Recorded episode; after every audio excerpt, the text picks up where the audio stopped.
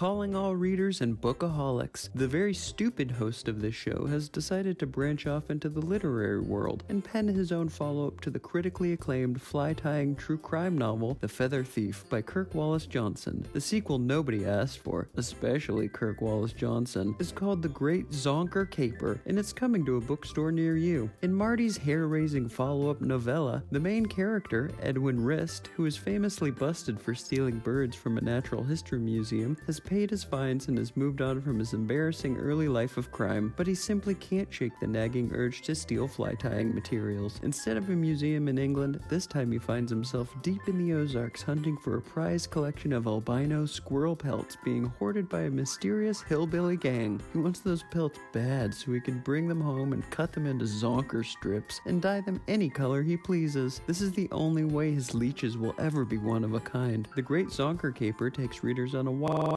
adventure through mm-hmm. dangerous land and crossing paths with all sorts of interesting characters. Edwin even eats squirrel meat for the first time and doesn't vomit or have diarrhea. Brought to you by the same publishing team that brought you the Podcaster's Manual, this tome is also on sale for $1 per page, and at just under 400 pages, it's a high value title. Pre-order your copy today at amazon.com slash the great zonker caper slash epub.pdf slash download slash epub.pdf slash downloading slash epub.pdf slash downloaded today.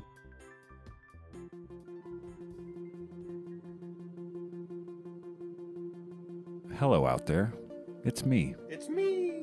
Your dear friend Mark, I don't know who you are. I'm telling you right here. here once again to hack together a bunch of bullshit about tying flies and fishing and whatever else I feel like into the show that I call Secret Society of Fly Tyers. If you can handle that, give me a hell yeah. Hell yeah! All right.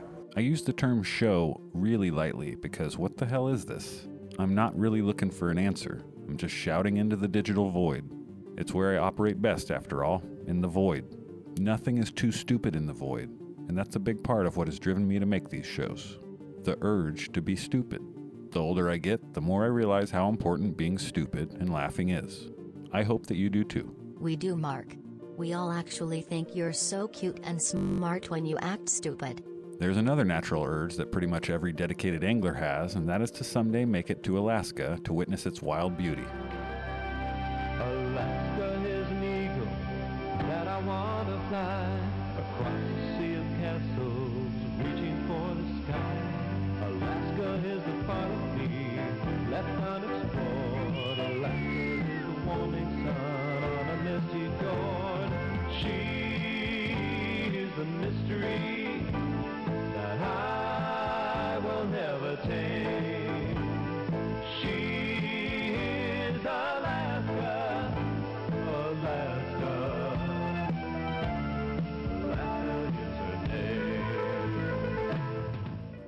That's why I interviewed my buddy JD Richey for this episode.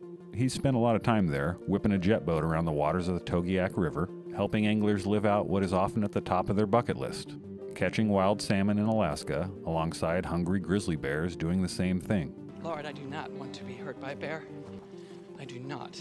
The mosquitoes there, that are almost as big and as mean as grizzly bears, don't really give a shit about the salmon, outside of the fact that the salmon draw in delicious humans for them to feast on. Two other natural urges that everyone has are 1. To grab a goose by the neck and either strangle it or whip it around your head a few times like a lasso, and or 2. Yank a cat's tail off. I told you in the last episode that mice regrow their tails like lizards do when they lose them. Maybe cats do too. We aren't even allowed to try and prove this true or false. Wily animal rights activists keep shutting down my GoFundMe pages that I make in my feeble attempts to raise the money I'd need to study this in a scientific environment with trained professionals. So the public will likely never know the truth. No one out there besides me is willing to put their neck on the line for this research. That's why we'll always have your back, Marty. Ride or die. Speaking of necks, I don't even think I need to expand on the goose thing. One attacked my grandpa when he was a younger man, and one attacked my buddy Steve's dad just last year. It did some serious damage, too. People talk about cats being sort of the pawns of the devil. I think it's geese. He captured this footage of a goose attacking a swimmer Saturday afternoon at Barton Springs. They hiss, they're evil, and God gave them the most squeezable, rope like necks in all of the animal kingdom for a reason. Is there anyone out there that enjoys the sound of a goose honk? The honk only beckons you to give in to your natural urge and grab their neck even more. There are unfortunately geese in Alaska, so like they often do for me on my home river, there's a good chance the sound of their annoying honk might interrupt the silence that you were hoping to experience during your future trip to the last frontier. Alaska seems like it could get real quiet too, which is very appealing to me. It's becoming increasingly hard for me to achieve quiet no matter where I go. Alaska seems like a place where you could see for miles around you in every direction and not hear or see anyone or anything. Hello. Hello, hello, hello. A cold, moon like landscape, ready to remind us all of how easy we have it back home in our warm 2014 Toyota Priuses. Would I end up finding it unsettling to exist in such a quiet place? So quiet that I can hear my blood pumping and ligaments stretching. I kind of miss my kids saying, Hey, Dad, look at this already, and I haven't even gotten to Alaska yet. The small man in the glasses who wanted nothing but time. Now just a part of a smashed landscape. Just a piece of the rubble. Just a fragment of what man has deeded to himself. In the Twilight Zone. The quiet in Alaska may also seem kind of ominous and unsettling to me because of the many weird stories that come out of the area. I remember reading about HAARP almost 20 years ago. You know, the Alaskan antenna farm that may or may not play a part in controlling the weather and other natural disasters like earthquakes and wildfires, along with alleged mass mind control. HAARP stands for High Frequency Active Auroral Research Program, and it was established in 1993 in Gakona, Alaska, probably by U.S. government or military lizards. People don't stop with this one and continue to blame all kinds of things on it.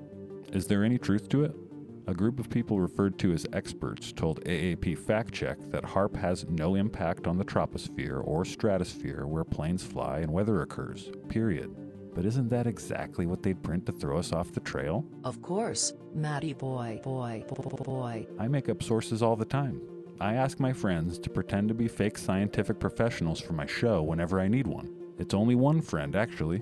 I beat the same joke into the ground over and over again because it still makes me laugh. Why wouldn't the military and intelligence groups lie to us now so they can keep doing what they want, how they want to, for a while longer?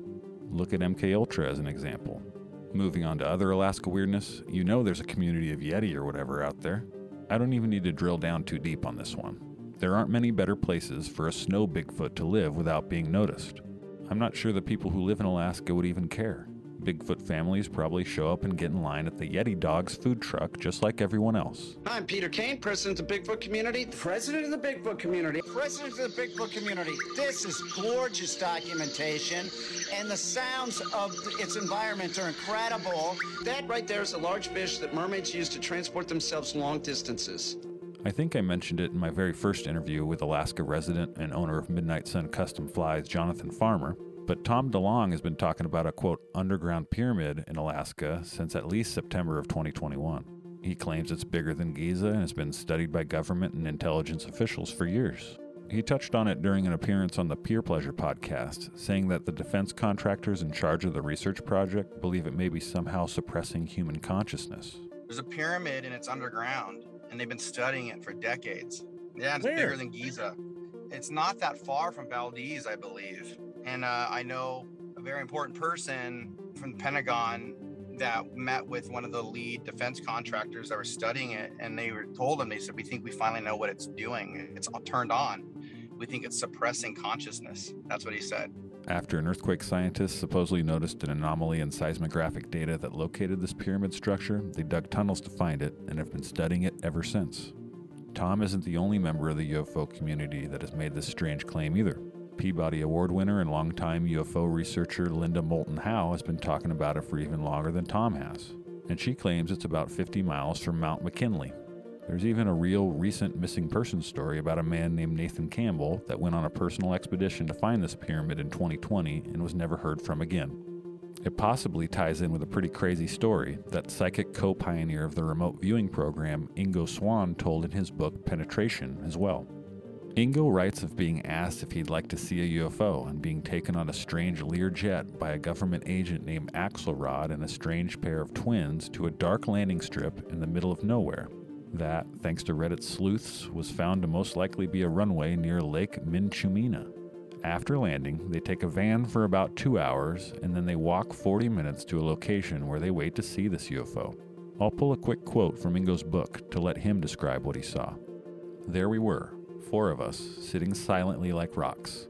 Suddenly, the two twins gave a hand signal, and Axel whispered, It has begun. I couldn't see anything unusual at all, save for what appeared to be some gray fog forming up in the direction of the lake. I thought it was just morning fog coming up. This fog continued forming for about five minutes, and suddenly I saw what had begun. For in a moment's eye flicker, the gray fog changed, first into luminous neon blue, and then into this angry purple. A network of purple, red, and yellow lightning bolts shot in all crazy directions through the cloud, and then there it was. Somewhat transparent at first, but in the next second, as if fading up out of nowhere, there it was.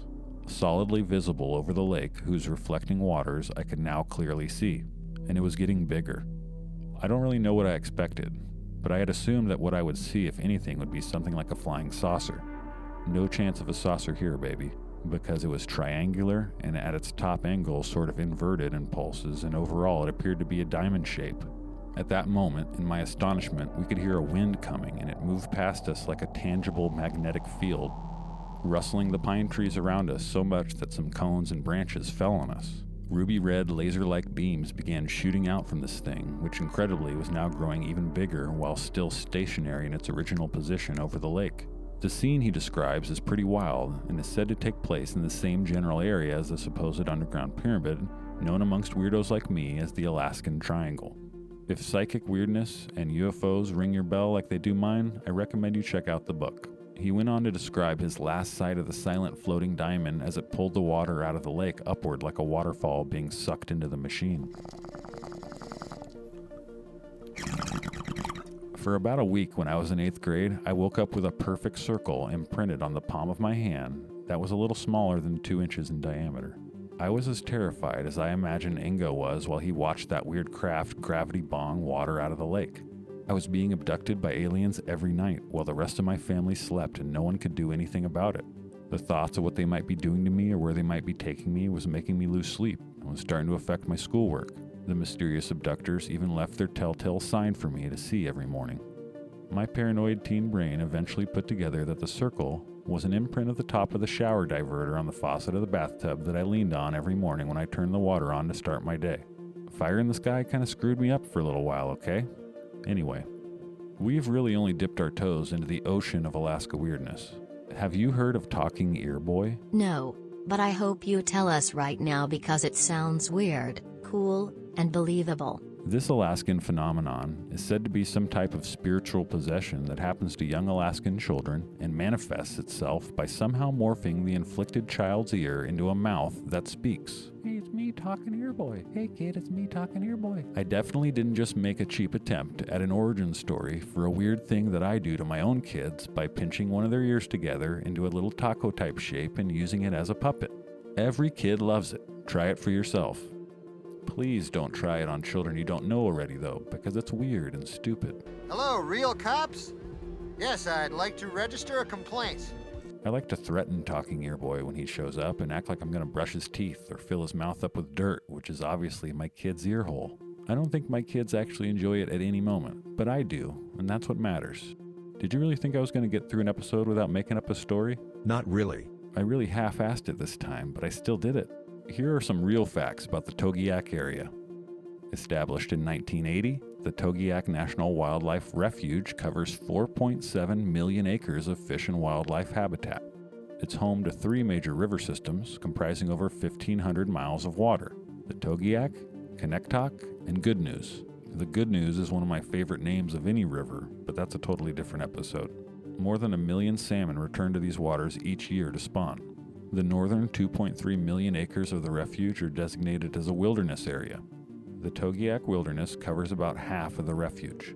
Over 200 species of birds have been seen on the Togiak Refuge, and it's home to 48 different mammals. Land mammals include wolves, moose, brown and black bears, coyotes, Canadian lynx, Arctic fox, muskrat, wolverines, red fox, boa constrictors, marmot, beaver, marten, two species of otter, and porcupine, and apparently more because I didn't name off 48 mammals there, and I might have slipped in a reptile.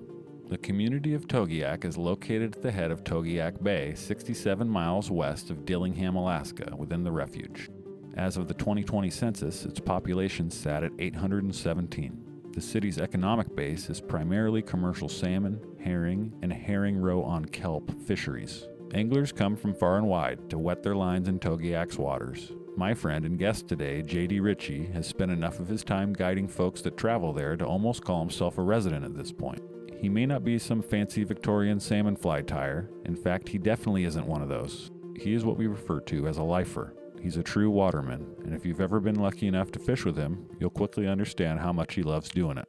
I've had high fish count days with him and been brutally skunked too. On those polar opposite days, I had the same amount of fun and learned an equal amount from JD.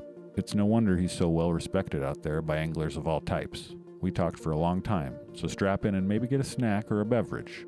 Here's the chat I had with JD Richey earlier this winter. JD, thanks for joining me on the program, dude. I'm sure you knew that I'd be coming for you as soon as I told you that I started this silly show. And uh, you've been a you've been a sensei of sorts for me as, as I've kind of wandered around the fishing world looking for my place as an angler. And you were my first guide that I ever hired. And I oh, you never forget your first one, right? I, have definitely been on your boat more uh, than I've been out with any other guide. I've been spin fishing with you, pulled plugs, thrown bobbers, um, we fly fished the Yuba River, and we even resulted to a, a dirty, almost unspoken hybrid of the two, uh, throwing pink bass worms and swinging them on the end of a fly rod, which didn't, didn't didn't work that day according to my memory, but it did for me a few days later out waiting on my own. So oh, good. Yeah, um, I don't like to follow rules, okay, which is why I have you on my fly tying podcast, even though you you're mostly known as a conventional tackle guide.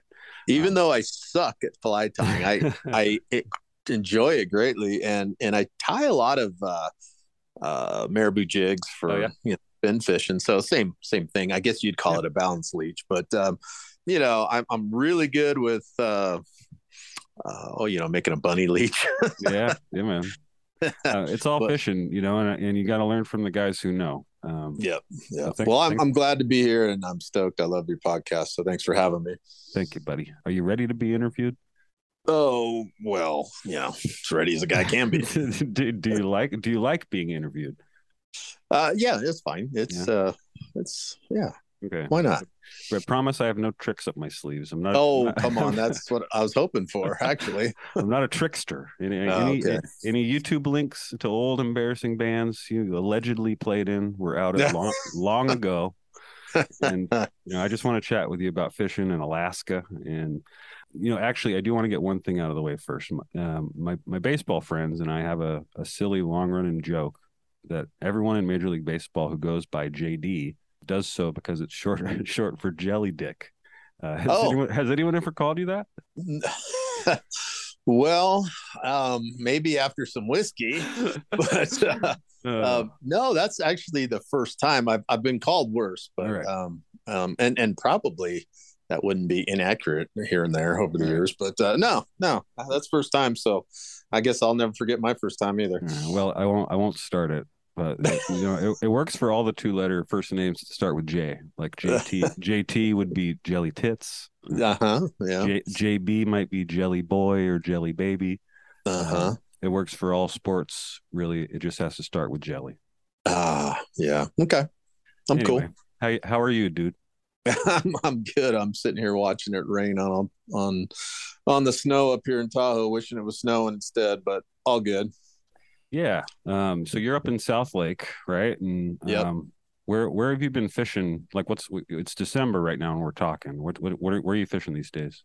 Uh, I I've been at Pyramid. I fished all the way through Christmas Eve, and I've been there since October. Uh, well, I don't fish the opener, so October third on and I will continue to be fishing pyramid until uh, my slip over here at Tahoe opens up, and that's May one. So I'll be here all winter and spring. And I, yeah, I've been getting a bunch of people. I, yeah, as you know, I, I, moved out of the valley where I was doing mm-hmm. river stuff for 25 years or whatever it's been because those fisheries are failing, and, and came up to Tahoe and Pyramid to fish on fisheries that actually have fish in them Yeah, And- I meant to mention that in my my little intro. Actually, I think I, I was on your boat on your last uh, Valley Salmon season. Yeah, yeah, it could have been. It's uh uh, and that's where I was going with that. I've, I've still got a bunch of people going, "Hey, you know, uh are you going to steelhead fish this year?" And I keep saying, "Kind of what part of I don't do that anymore, don't you get?" But I did get a new drift boat again this year, and it kind of gave me the the fever again. So I the long long winded answer. I might go do a few steelhead trips in February or March or something like that. But other than that, uh, I'm on Pyramid and and Tahoe and, and Alaska. That's those are my my three places these days. Cool. Yeah, Pyramid's kind of new, right? You're doing that last few years. Yeah, I've been fishing up there for a long time, but uh, getting the guide permit, I didn't do that until we, you know, moved out of Sacramento. It wasn't really feasible. Yeah. So um, yeah, so that's been. I think this is the third guiding season over there, third or fourth, something like that. Cool, man. That's a cool spot. I can't wait to go try it out. It's it's been on my list for a bit, but it's it's just kind of intimidating as like someone who's never been there to like, like Right. to, get, to get up and do that one, especially on my own. Like I definitely want to go out with somebody with a guide or something the first time. Yeah, um, but I'm Yeah. gonna get get up there eventually. I want to do a do an episode on on pyramid too. There's plenty of um conspiracy related topics that I can do weave, weave into Yeah. that one easily. Yeah, it's all Um, kinds of good stuff. But it's it's an absolutely incredible world class fishery, and Yeah. I'm calling it. You know, you, you hear about Jurassic Lake down in Argentina. Well, this is the North American Jurassic Lake, and That's a good Um, comparison, huh? Yeah, it really is. And I, in fact, I had uh, Nick Amato, who's the editor of Salmon Trout Steelhead magazine, Mhm. out on the boat last month or something, and he'd been to the one in Argentina, and he goes, "Because I, I, you know, that one's always intrigued me as well." And I was like, "Dude, what, you know, what, uh, what's, what, what do you think after fishing Pyramid a few days?" He goes, "Well, you know, the size of the fish is you know, real similar. The the, the fishing is." You know, as far as action goes, is real similar. He goes, "This one's a lot easier to get to, though." Yeah, so sure. it's one of those places that you know bucket list type of deal go down there and just do it but he he kind of was of the, the mind that yeah well you know if you've seen this you, you might not need to go down there but Maybe it, Um, maybe just move it down the bucket list a little bit. Yeah yeah it, it still seems like a place that guys got to go see. So uh, yeah it's it's it's an amazing fishery world class it's it's pretty interesting to me as as you i'm sure know i spent the last six years as the vice president of the NorCal Guides and Sportsmen's Association, which our primary focus was trying to uh, wrangle the feds, the state, and all the powers that be to actually uh, get more salmon in the rivers.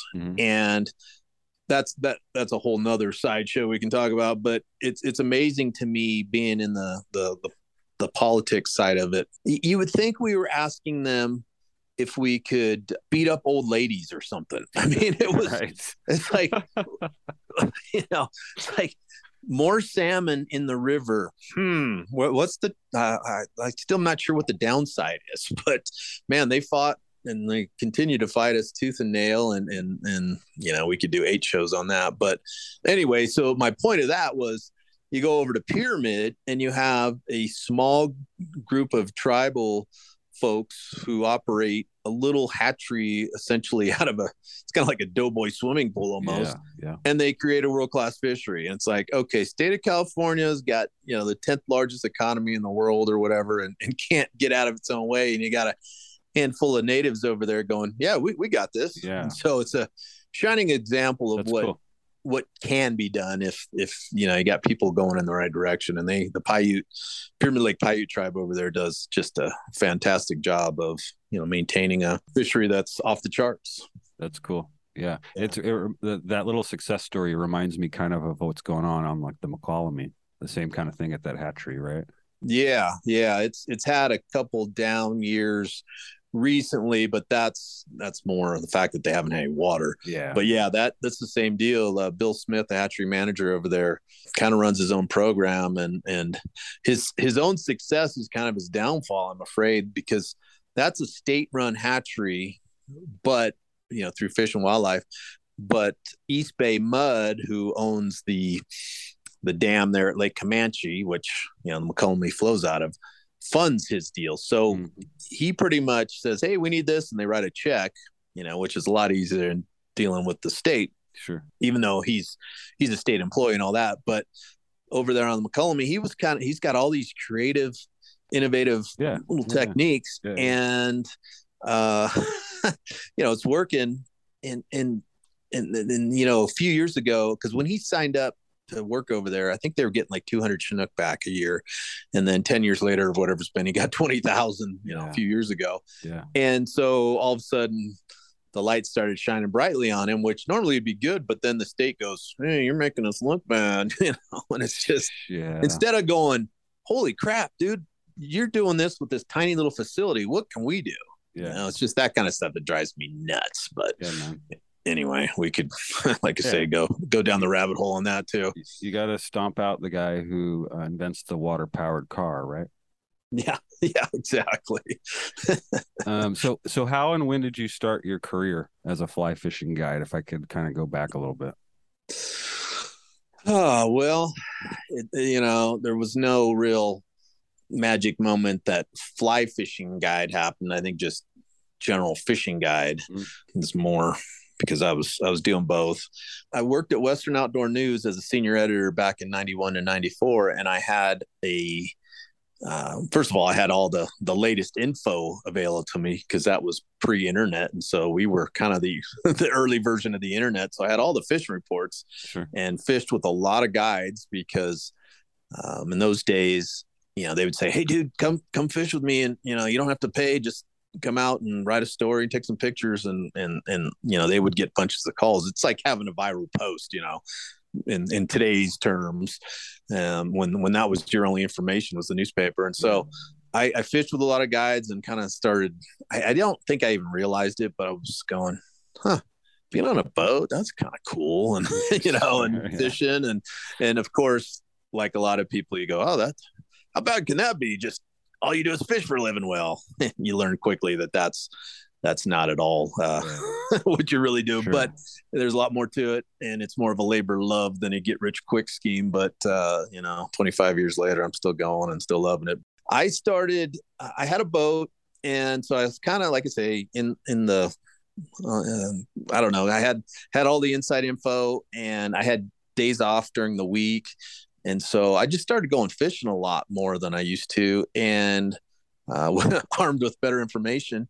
You know, I was taking buddies, and so you know, when you have a boat, uh, you're the guide, Yeah. and um, it just kept going, and and after a while, it was like buddies of buddies were coming, and at the end of the day, I'm sitting there like you know putting gas in the boat and scrubbing the deck, and they're like, "Hey, yeah, see you, thanks."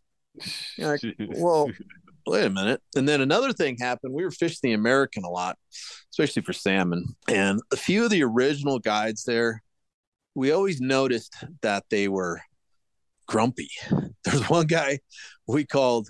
Uh, I, I didn't know either of their names, but one guy was like jackass and one was asshole or something. I can't even So remember. Just very, very straight, straight to the point. Yeah, yeah, and it was just that was. I mean, we didn't know the guys. It just that's what we picked up from fishing around them, and don't touch that rod, blah, blah, blah, you know. And, and I kept thinking, well, geez, we're catching as many fish as those guys, and I could be nice to people. That that's not a that's not a real tough one. Yeah, easy. And so that's kind of where things just started, um, you know, sort of the that was the seed, and and this is over some time, of course. I bought a drift boat finally and said, well, because you know I didn't have a Coast Guard license in those days, so you got to start with a you know unpowered vessel, and bought a 16 foot clackacraft and start guiding, and and let me just tell you, thank God that there were tons of fish back in those days, especially salmon, because I sucked. I really did. and prime example. So my first day of guiding was August 28th, 1998. And I had one client, a guy named John Emmond, who who's never fishing with me since the bastard, but um, I I saw him at the sports show. I, I see him at the sports shows every year and we have a good laugh. But I I told him this story a few years ago, but we get in the boat and we're, we're rowing down river. We launched at River Reflections campground on the low flow of the feather. I'm rowing down to this first hole and it's dark. I, I remember going like, okay, the shit's getting real now. Um, I need a sign. And I look up and I see a shooting star. I was like, so to this day, I'm like, if I see a shooting star, I know fishing's going to be good. Yeah. Um, Wow. But so anyway, on the way down in the dark, John goes, well, how long you been doing this? and you know, at that point, it'd been about six minutes. and so, uh, being the journalism major, I figured, well, uh, we're going to use semantics against him here. Well, he didn't specifically say guiding, right? Yeah. so I just assumed he was referring to fishing. So yeah. I said, "Oh God, I've been doing this for years." Again, I told him that story, you know, a few years ago, and yeah. we we got a good laugh out of it. But I was like, "I'm sorry, dude. I, you know, what am I supposed to say? You're the first one." but uh, so we go down and we get to the first hole, anchor up. What I remember about that day is we caught his limit of salmon. We caught a limit of salmon for me. And in the first hole, I rode back to the boat ramp without doing the drift because we hadn't gone very far. And uh, it was, you know, like nine o'clock in the morning, and I thought I was was uh, king shit, mm-hmm. you know. And I get home, and my buddy, who was one of my, you know, longtime friends, going back to junior high, swung by, and he's like, "Yeah, you've been real supportive of this. You know, I'm going to go guiding move." and so he swung by to see how it you know went because this is you know pre cell phone days and mm-hmm. and I was like oh yeah we we messed him up man this is you know I was, I was just I think I was a little too cocky and, and the river god said all right punk um yeah you, is, yeah okay you had your little moment in the sun but uh, I don't think I caught a limit of salmon the rest of that oh. summer. And uh it was one of those things where I realized, and I'm sure a lot of a lot of guides do this is you you realize you don't know jack. And and and i thought i was a badass but then when i started thinking about it it's like oh well i didn't have to do it every day because i had another job we only cherry picked the best times like we didn't go on busy weekends we went you know during the middle of the week and we didn't go if the water was too high or too low too cold too hot you know north wind whatever kind of went peak of the season and we always did real well. Well, no shit, Sherlock.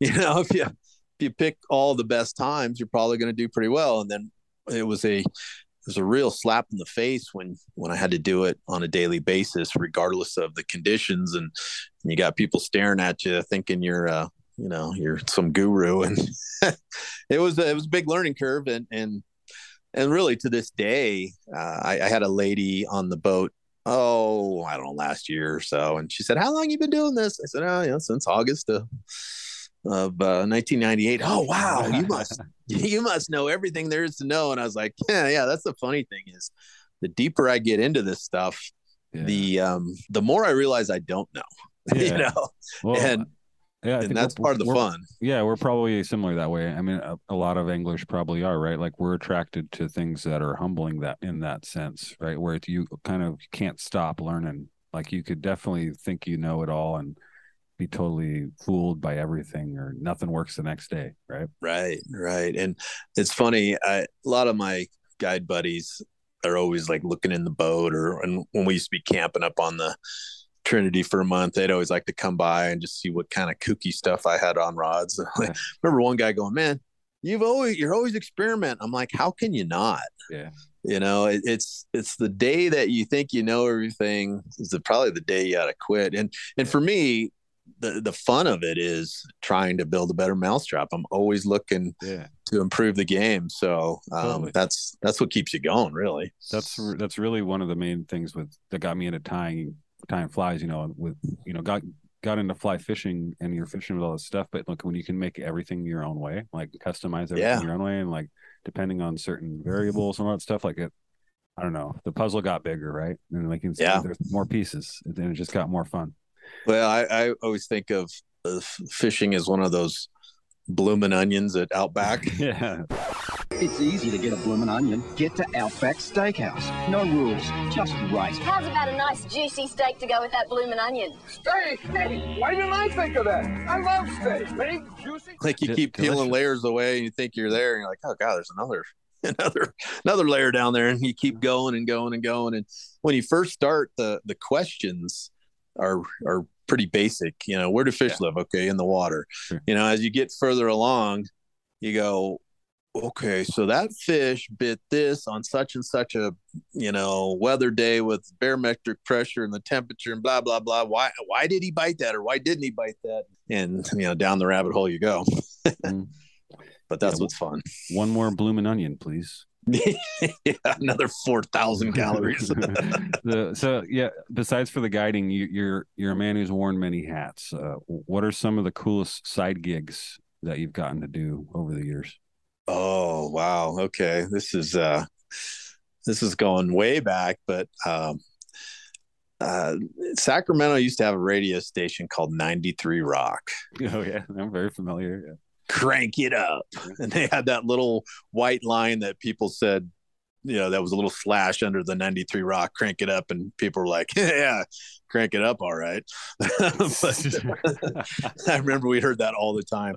That was such, I mean, this is going back 100 years, but set, set themselves up with that tagline. Yeah, they did. Yeah. And, I mean, it looked like white powder. It really did. Yeah. But um, we had, it was so cool because it started off as two of us and they just liked us so much that we ended up hiring two more of our friends to do this job, but they had a 93 Rock van.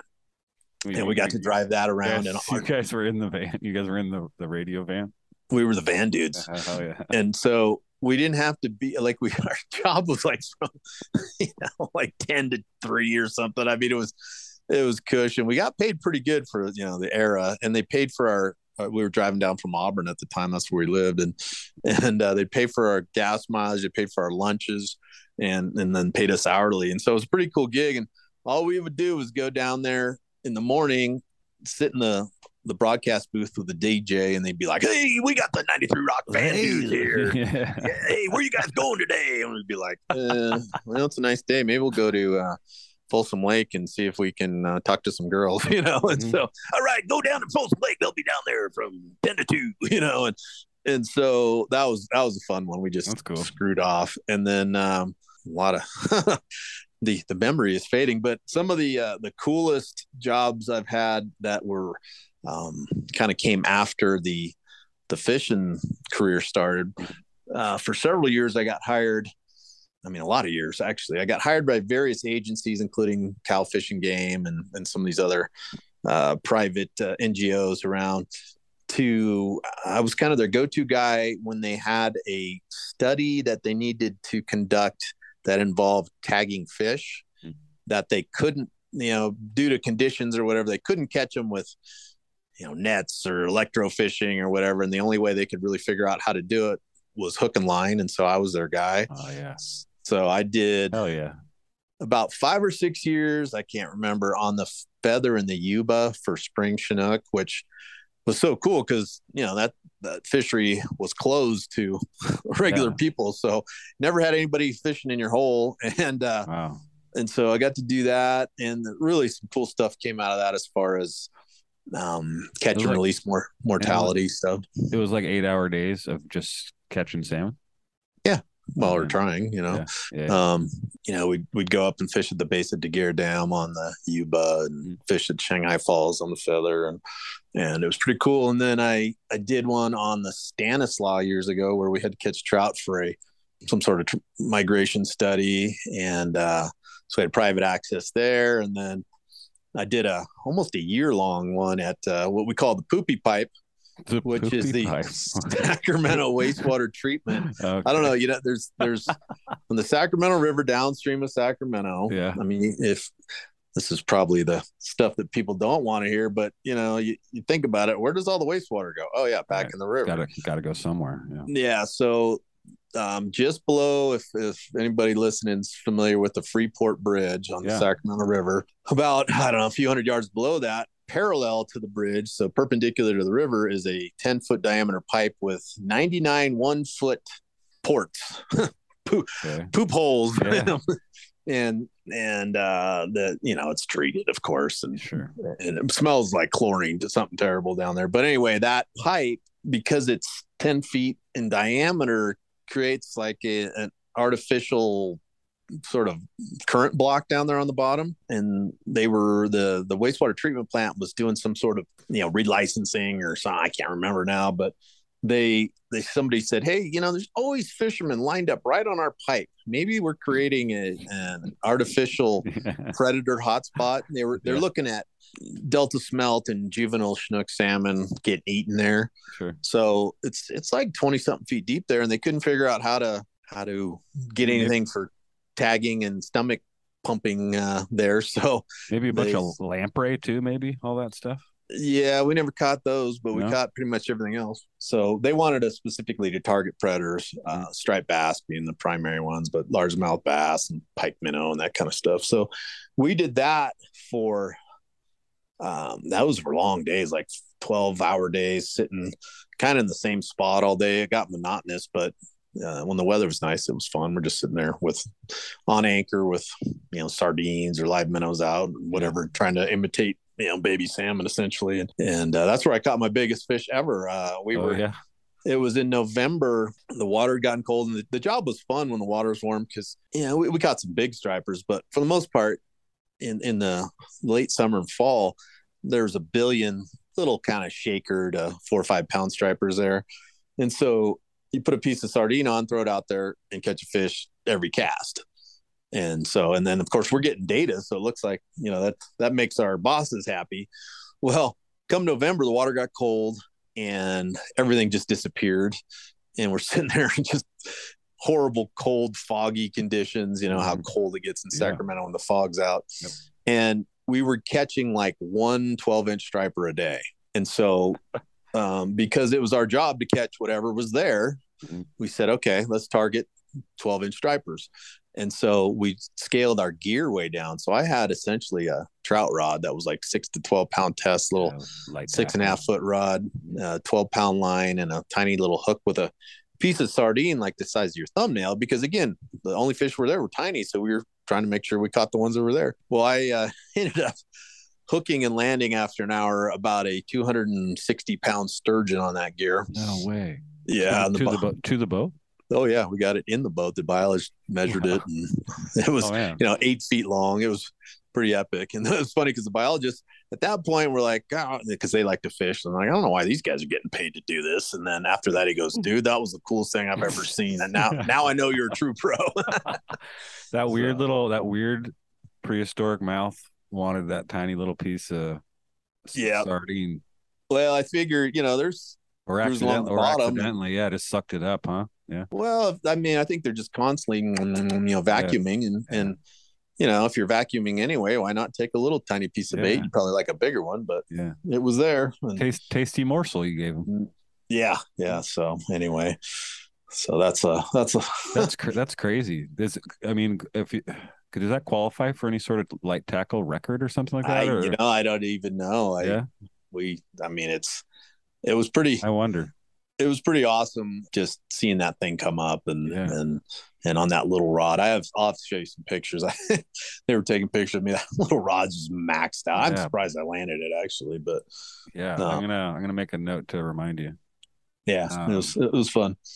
Um, And we got paid for it by the hour. So so you mentioned Alaska, and that's kind of Yeah. why I got you on the show. I was really Okay. kind of to, to dig into that a little bit. You've been guiding up in, in Togiak, right? And how how long have you been guiding up there?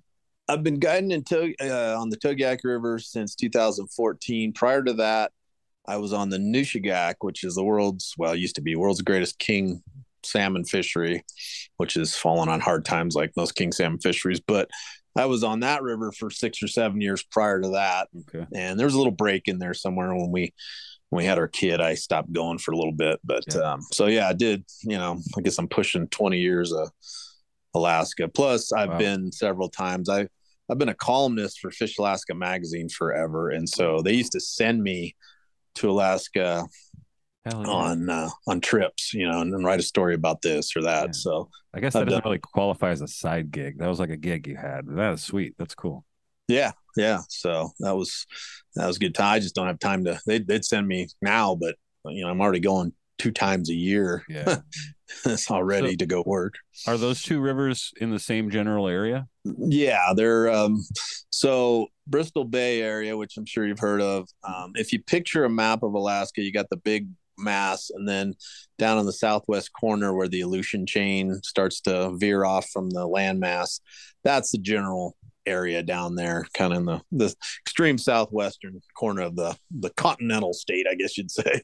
It's it's out in the middle of nowhere. Both of them are. You have to you know fly or boat to get there, and Yeah. Yeah, you- I want you to explain that a little bit. You've posted some videos, and I'll I'll link to those in the show notes. Um, there's been a couple you've posted, kind of like a time lapse, I believe, of you traveling.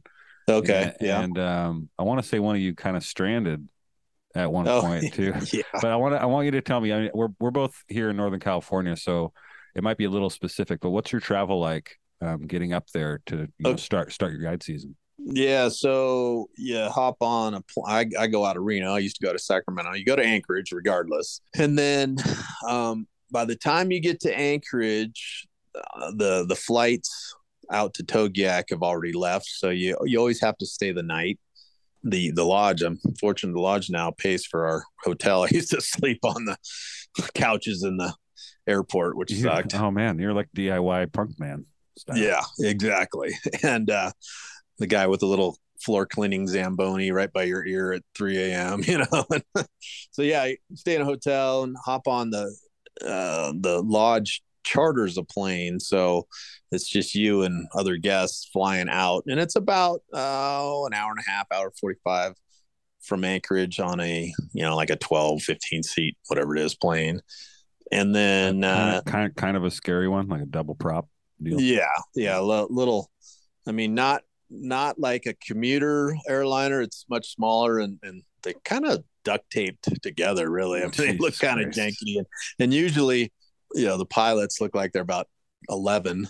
but, uh, you're well, you're comfortable. Your dad's a pilot, right? yeah, I- I've I've been around airplanes my whole life, so that that doesn't bother me. Well, But my, uh, my wife's a pilot, and I I that scares me already. The two props, she'd love it, but that that'd be Yeah. that'd be uh, a couple Xanax before the flight, kind of. well, I figured two props are better than one, you know. So Good point. I uh, like I like you're thinking there. um but man if you if you had a problem i don't know where you'd where you'd go Yeah, right. I- think about that too flying like when you start on your descent and you're just going over endless either epic mountains which you probably wouldn't have to worry about surviving that because you're not going to make it but you know you could probably put it down you know once you get over towards where we are uh, if you're not in a mountain it's all pretty flat tundra and, and pretty soft you know it's wet Yeah. so you could probably survive a you know sort of a controlled crash landing out there but and people i've had these conversations with people on the plane. Yeah oh man the bears You don't-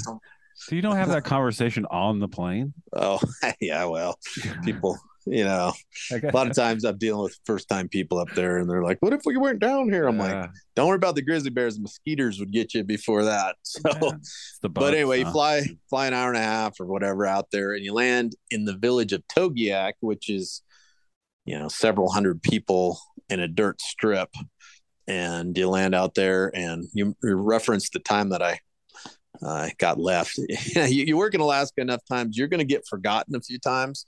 And I, I did on the Nushagak, and that was There's- back. what, they forget you. They don't have like a reminder or something like Oh, one like you know- JD's gonna be there. Oh yeah, they do, but they you know what happens is there's always so much going on that you know to operate a lodge out in the middle of the tundra there's there's always a fire to put out and you know you kind of lose track of the days too because the sun never goes down and Right. so i they forgot about me uh i guess last summer so i walked into town luckily i knew some people and got to hang out because it was raining but uh I was I was gonna ask you how long the walk was. Oh, it's you know a mile or so. It's not too bad. And then um, I know some people in town from being up there so long that you know, so it was starting to rain. I was pretty stoked to be able to you know get in there and and find somebody to harbor me and call It's the that- lot. Yeah, it sounds terrifying, but I I mean the way you explained it, I guess it doesn't seem so bad. But it's No, just- it's- it's Alaska still like you just said the bugs. I don't Yeah. like bug. I don't like bugs. That's I don't like thing, bugs either. That's the know? thing that you know people are always like grizzly bears. I'm like, yeah.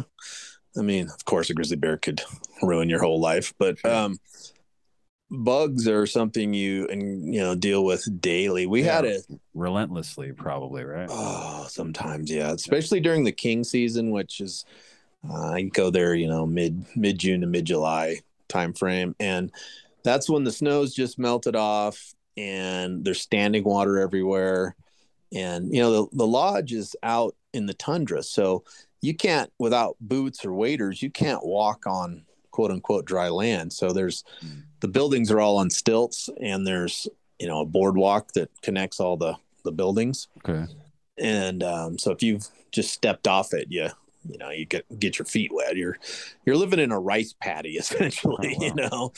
And so years where the bugs are fierce. There was one, I don't know, three or four years ago, uh, where you know they get the guides in sort of dormitory style, you know, a couple guys to a room thing, and and Bob Spar, who's a Sacramento guide, he and I were room together one year. The bugs, like you, you do this sort of bug roundup before you go to bed, Oh yeah. and you know you can hear everybody swat, swat, swat hitting the walls. Yeah. And then we're like, okay, we got them. We must have killed 80 of them or something, 100 bugs. Yeah.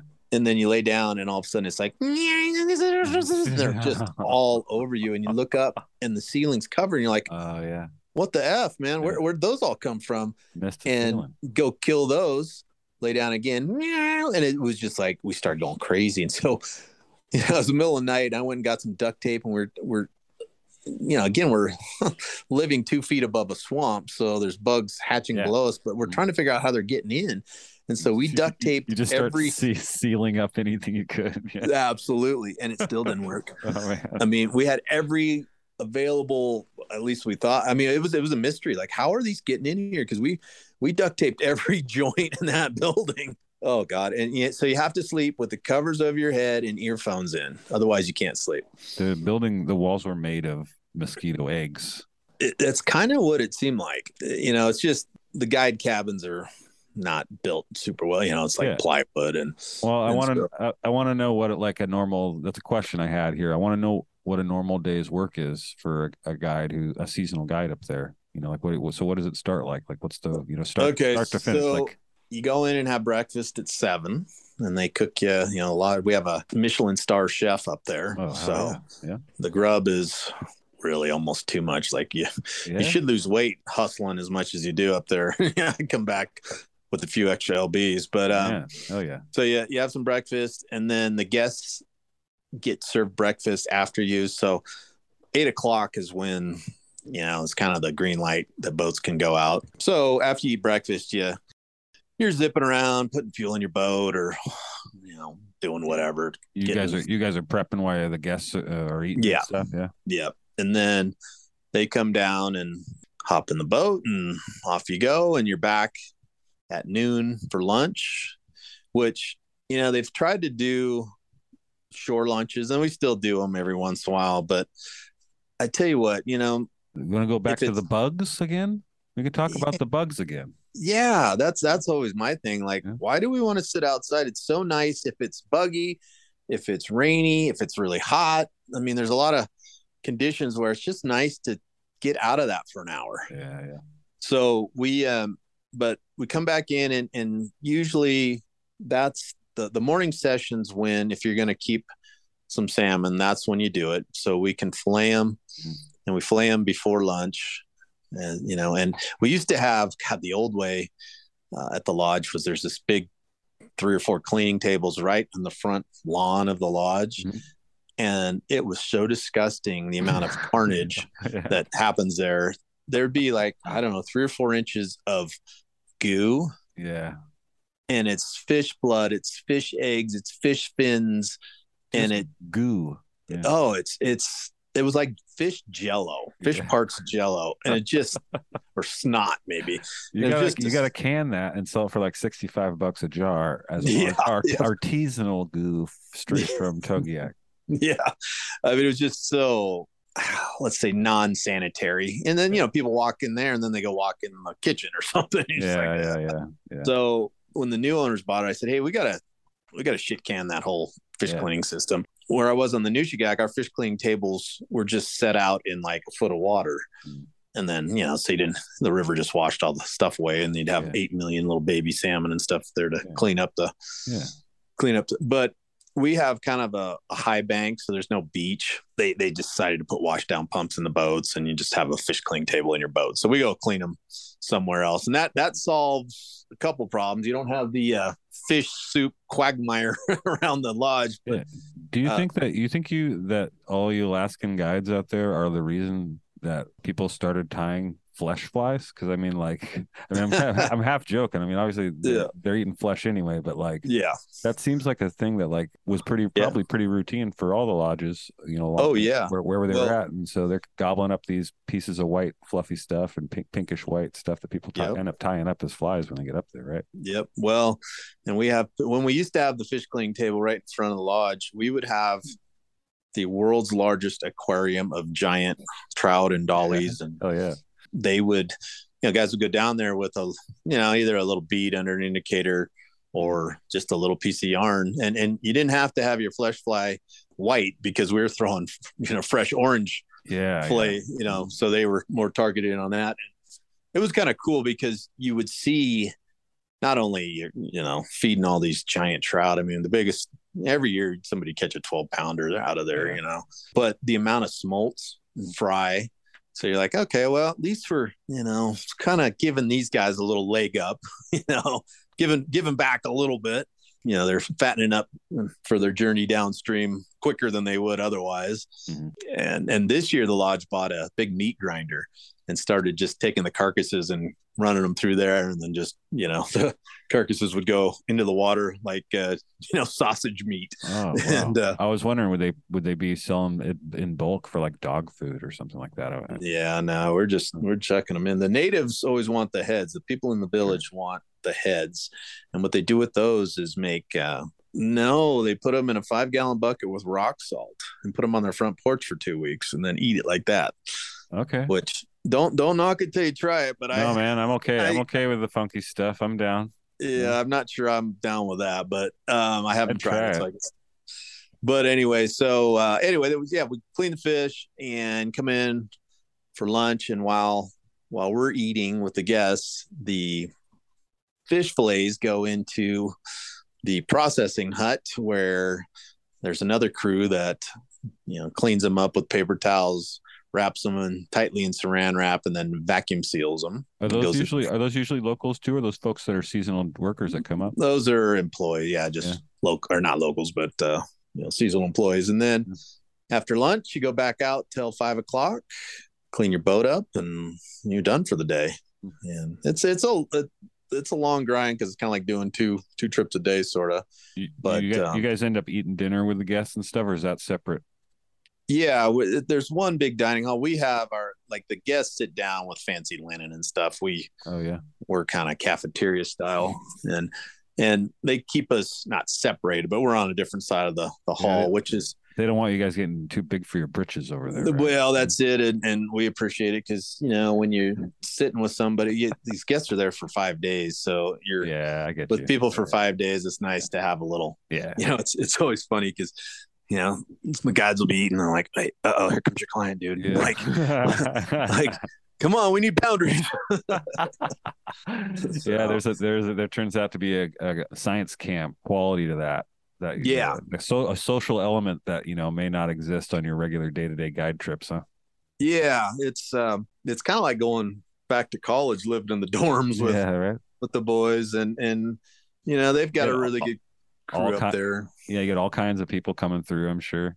Yeah, yeah, and uh, it's a different clientele in general up there. Those people are paying you know six grand a week or whatever. Yeah, than than your daily people because uh, generally they're a little more affluent and um, I, sometimes those uber affluent people are a little more difficult uh, to deal Oh, with. you, you don't say. yeah. Um, for the most part, up there now, I just take my people. Like, there's people that won't go if I don't go, Oh yeah. and so and then I take a lot of our a lot of my customers from down here. So now it's pretty much to where I don't fish a whole lot of people I don't know, That's cool. which is nice. That's and a, that's a big trip to not know for certain that you yeah that you jive with the the person you're spending all that time with too. So no, yeah, I mean, from a customer standpoint, you could get some Jack Weasel guide yeah, be miserable. Yeah, man. So um, so on the flip side, what's it like for so you is it how much different is it for an angler? I mean, like I know you guys have separate lodging and you're you're kind of you know on different meal schedules and stuff like that, but is it kind of like do they get to pick what where they're going, what they're fishing for, you know, like all Yeah. those kind of different things? Well, it's yeah. Uh, so what I do, and I can only really speak to what I, you know, I'm about. But it depends on the season. You know, I go for kings and I go for silvers in the fall. And usually, like I was saying, we we target the primary species that they are there for in the morning. And uh, you know get a half day in a kingfish or you know you catch 100 silvers in a half day. It's like okay hopefully these guys want to do something else now yeah. after lunch. You know i just i pretty much just sort of not really dictate it but i kind of do. I just said okay well you know i, I strongly suggest what we're going to do next. And and i'm kind of the master of just the full experience there some guys and they haven't been there as long as i have so they don't know all the little backwaters and sneaky spots. So some guys just you know take them to do the same thing over and over again. I I like the variety. It's probably more for my own sanity than anything, but yeah. everybody seems to love it. Like, okay, we we got your limit of silvers this morning, so we can go catch some silvers, but you want to go try to like we'll take a little jet boat up a little creek and we'll fish egg patterns uh, behind spawning salmon for big dollies. Oh yeah, that sounds cool. I've never fly fished before. Don't worry about it. Yeah. Just get in the water.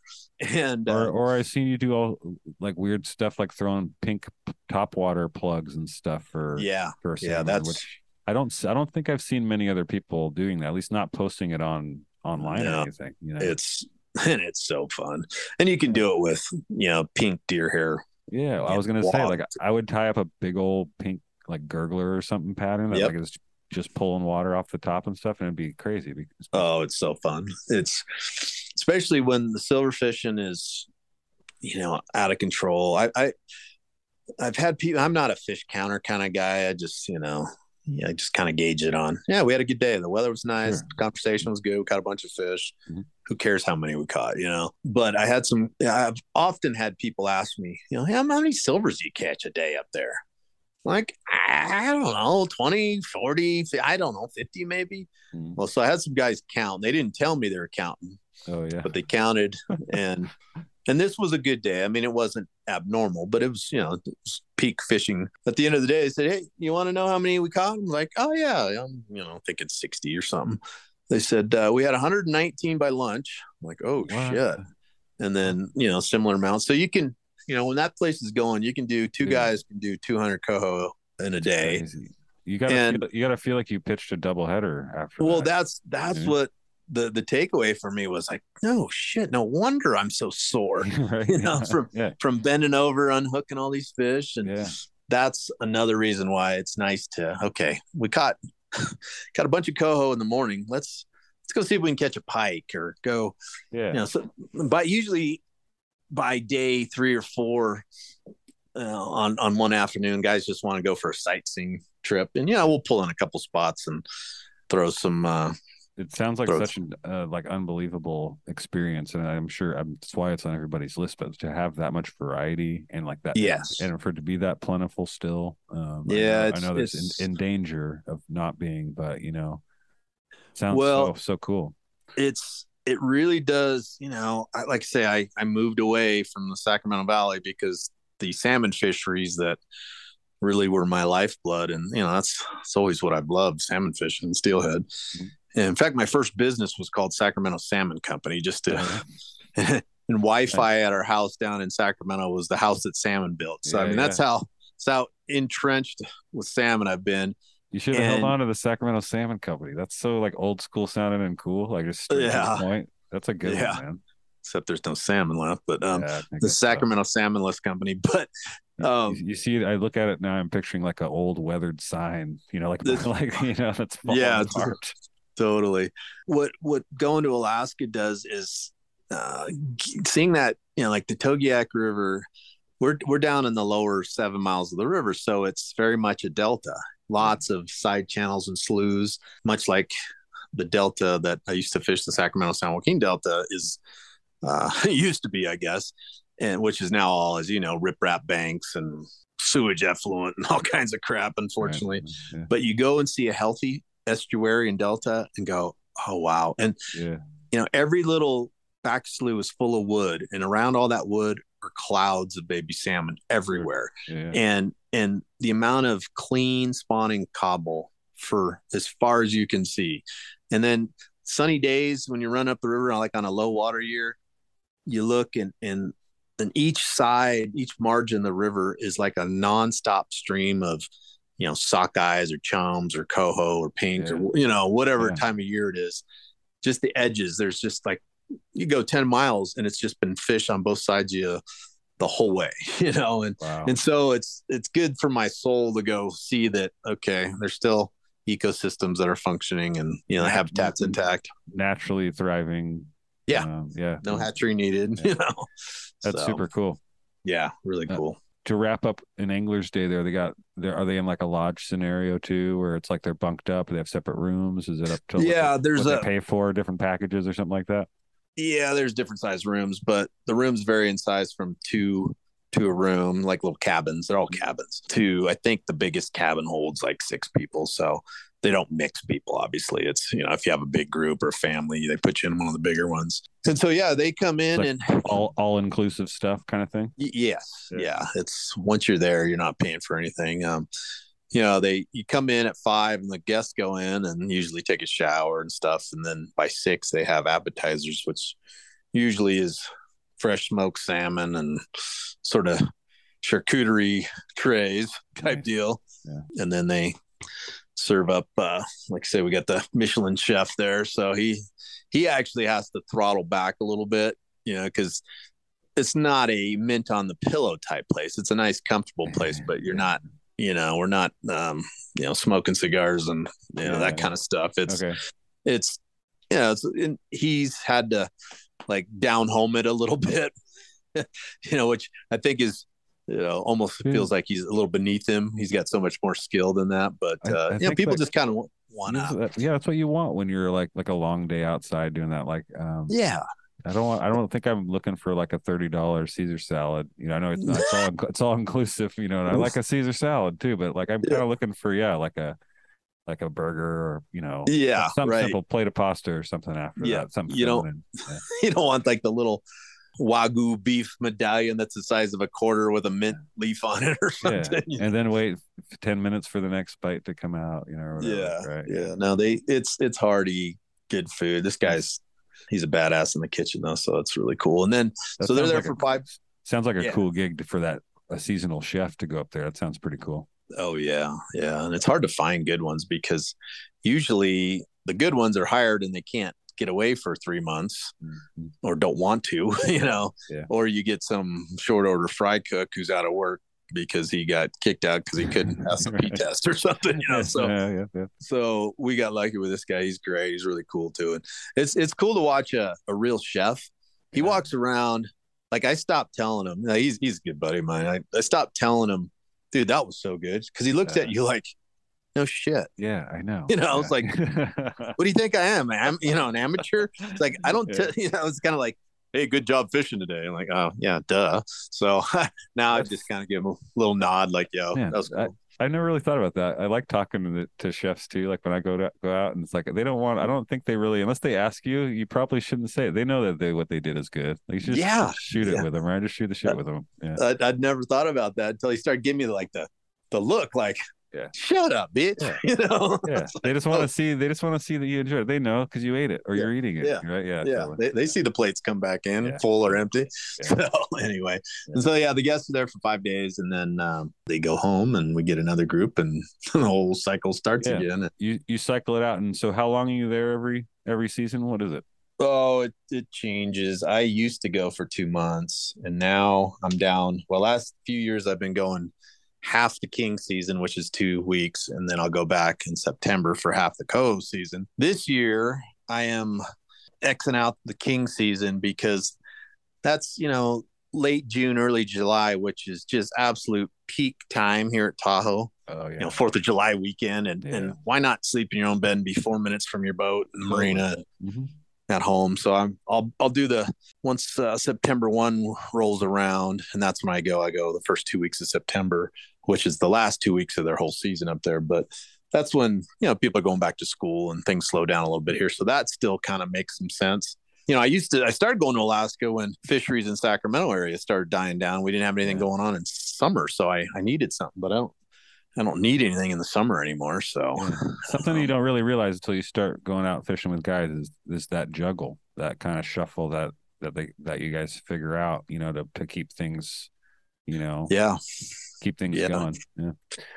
Um, I wanted to talk to you a little too, a little bit too about booking a trip, like tips on booking, figuring out to get up there. It's a big thing. Like it's a, it's not just like a, hey, I'm going, I'm going to go up and fish the Snake River or something like that. Yeah. So it's not something like that. Like I want, to, there's a lot of variables, and I know that you've you've uh, been around this stuff for so long. I wonder if you could give us some tips. Yeah, so I get a lot of people on my boats down here in the the lower 48. Oh yeah, I've always wanted to go to Alaska. We're gonna go next year. I'm like, where are you going? Oh, I don't know. I was just, you know, I'm like, you Google it. You know, Google Alaska fishing, and you'll get you know seven trillion nine hundred million results. Yeah, and and it's a real uh, sort of mind blow when you try to go. Okay, so what I always tell people, it's like, okay, figure out what you're into. Like, do you want to go throw dry flies for something, or do you want to, you know, go catch a bunch of sockeye, or are you Yeah. a halibut ocean? You know, kind of got to. The easiest thing first is to narrow it down. Do you want salt or fresh? And then you can from there start paring it down. Okay, well, and, and you don't have to pick either or. There's plenty of places that have both, but it just helps to kind of instead of going, "Ah, I'm just going to Alaska because where the fish just jump in the boat, you know, and it's like, well, it's still fishing, and you want to kind of not be so sort of haphazard about it. You, know, you want to kind of hit it the best time, and yeah, and and so maximize maximize your buck. I mean, it's not Yeah. a cheap trip. Yeah, no, not at all.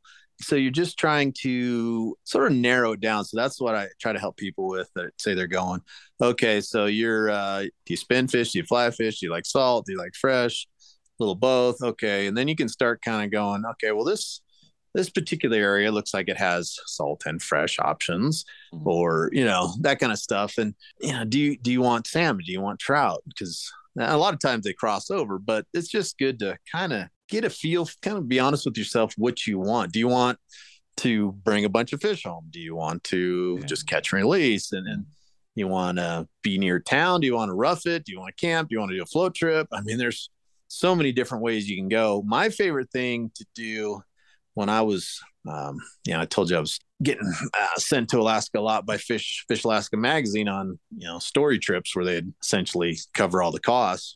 They tried to send me to a couple, and they did once uh, to like a hoity-toity lodge, and that's just not my my jam. So I became their uh, do-it-yourself sort of guy on the spot. So they'd say, "Hey, we're uh, you know, we're gonna do a episode on all things fishing Juneau." In you know the whatever May issue, and so they would they would say, "Hey, we got you a car, we got you a place to stay. Just This go sounds- to." This, this sounds like a dream, dude. Like Oh, a- it was- yeah. It was awesome. I always brought a buddy too. So, Yeah, yeah. um, so how do you make how do you make that phone call? You're, you're like, hmm, who, who gets to go this time? I know that was that was actually difficult.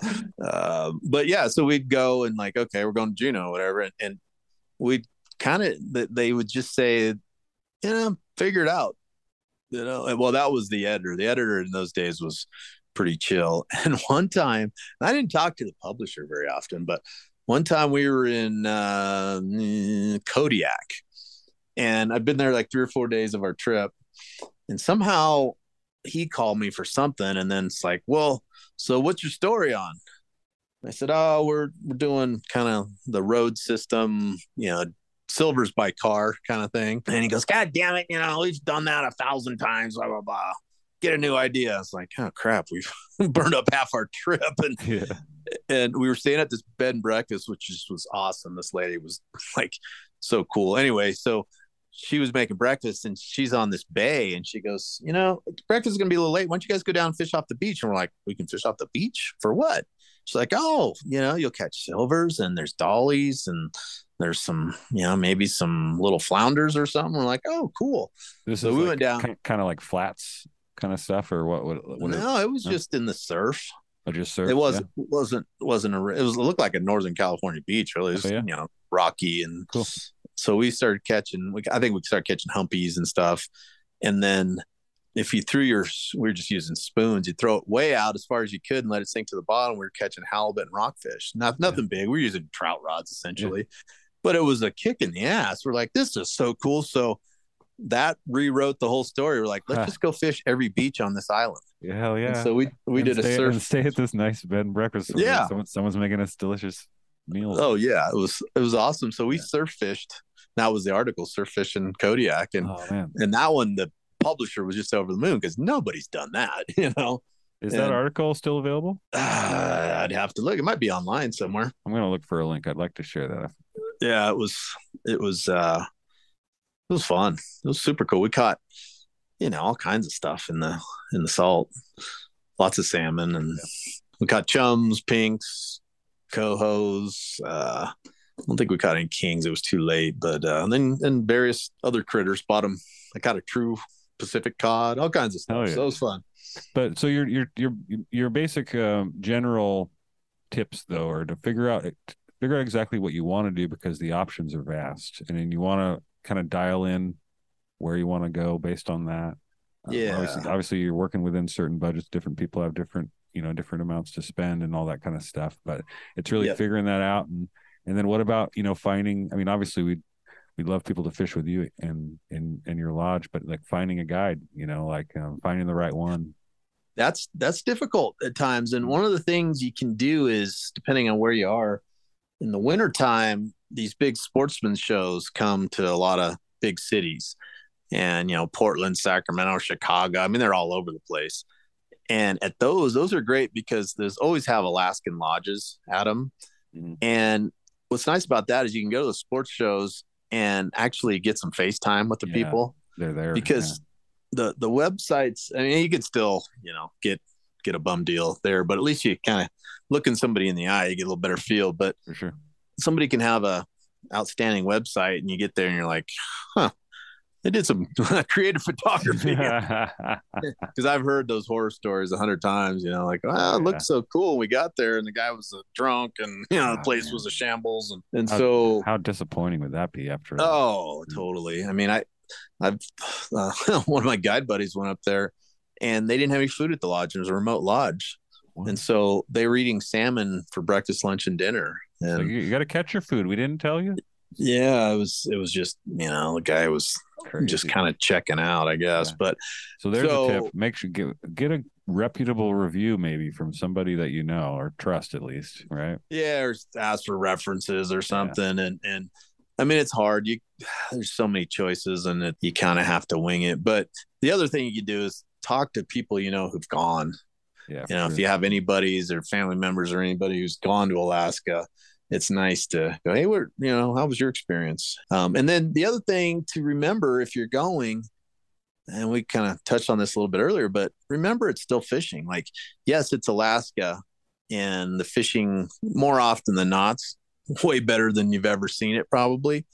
But you can go to Alaska and, and not catch fish, you know. So well, in the way we did, we talked about it too with the lodge and the Michelin chef. It sounds kind of cush, but you got to be prepared for extreme elements and stuff. There's a lot of. It's not just. It's not your uh, standard fishery, right? And so you got to be prepared mentally, Yes.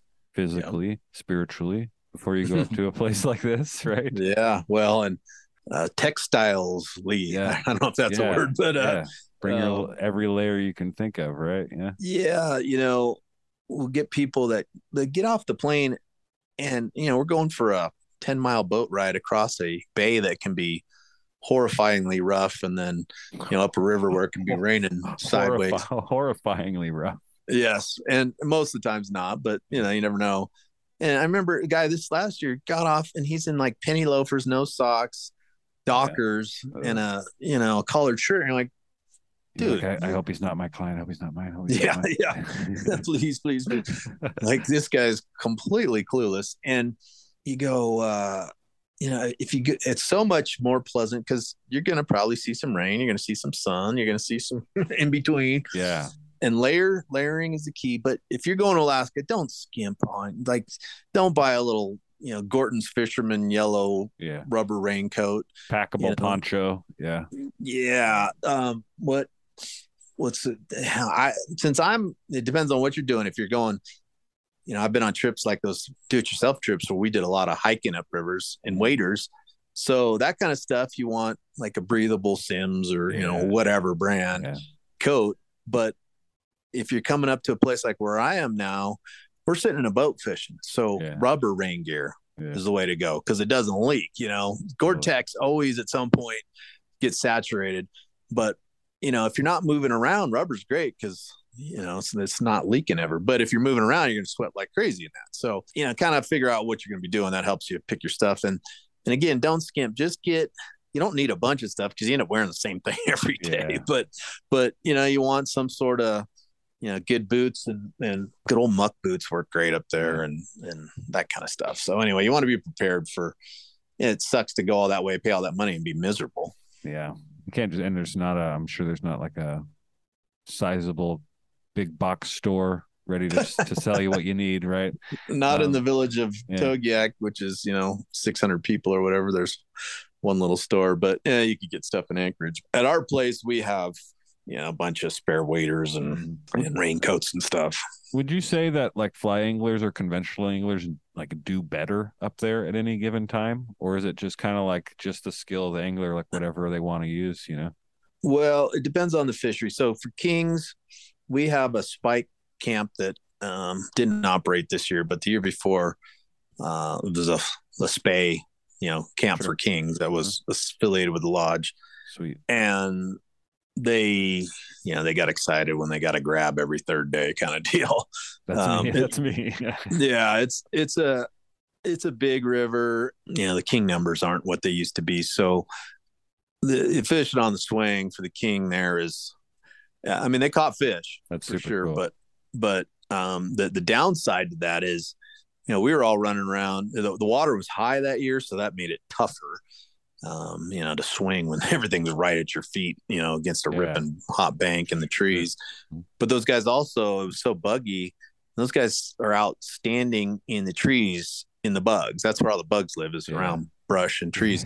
like on a lower water year, you got these big, nice sweeping turns that are just gravel where you could get a wool, you know, 200 yards away from the trees and and be okay. So, in the sense of the kings, the conventional guys are going to do better. Silvers, um, swinging, you know, little bunny leeches and stuff is deadly. So, yeah. and and then then like you say, we have these little tributaries and stuff that will go up with the, you know, the six weights, and uh, that time of year, the flesh really hasn't kicked in, so it's pretty much a bead show. So yeah, if if you're, you know, if that's beneath you, uh, you won't like it. But it's I, tie, I- tie, tie up a real fancy one. Just take a long Yeah. time. Take a long time doing it. right right it's like i had a, a famous fly fisherman on uh, guided on the yuba 100 years ago Yeah. and he i remember at the end of the day he ended up catching some on hoppers i'd promised him it was going to be a hopper bite and it, it wasn't because it wasn't warm enough in the morning Okay. and so we were i found some spawning salmon so we started catching them on beads well behind them and and then the hopper bite came on later but i remember him saying sure glad we didn't have to fish you know it was essentially i'm sure glad we didn't have to slum and fish eggs all the time i'm like wait a minute Hmm. we were matching the hatch that's the that's the whole like that's what they're eating we were matching what they were eating you know but uh or you know, like I talked to I talked to April Vokey, uh, Yeah. about this. Uh, just tie a leech onto the end of that egg, and now you have an egg sucking leech, and you can feel way better about it. Right? right. Yeah.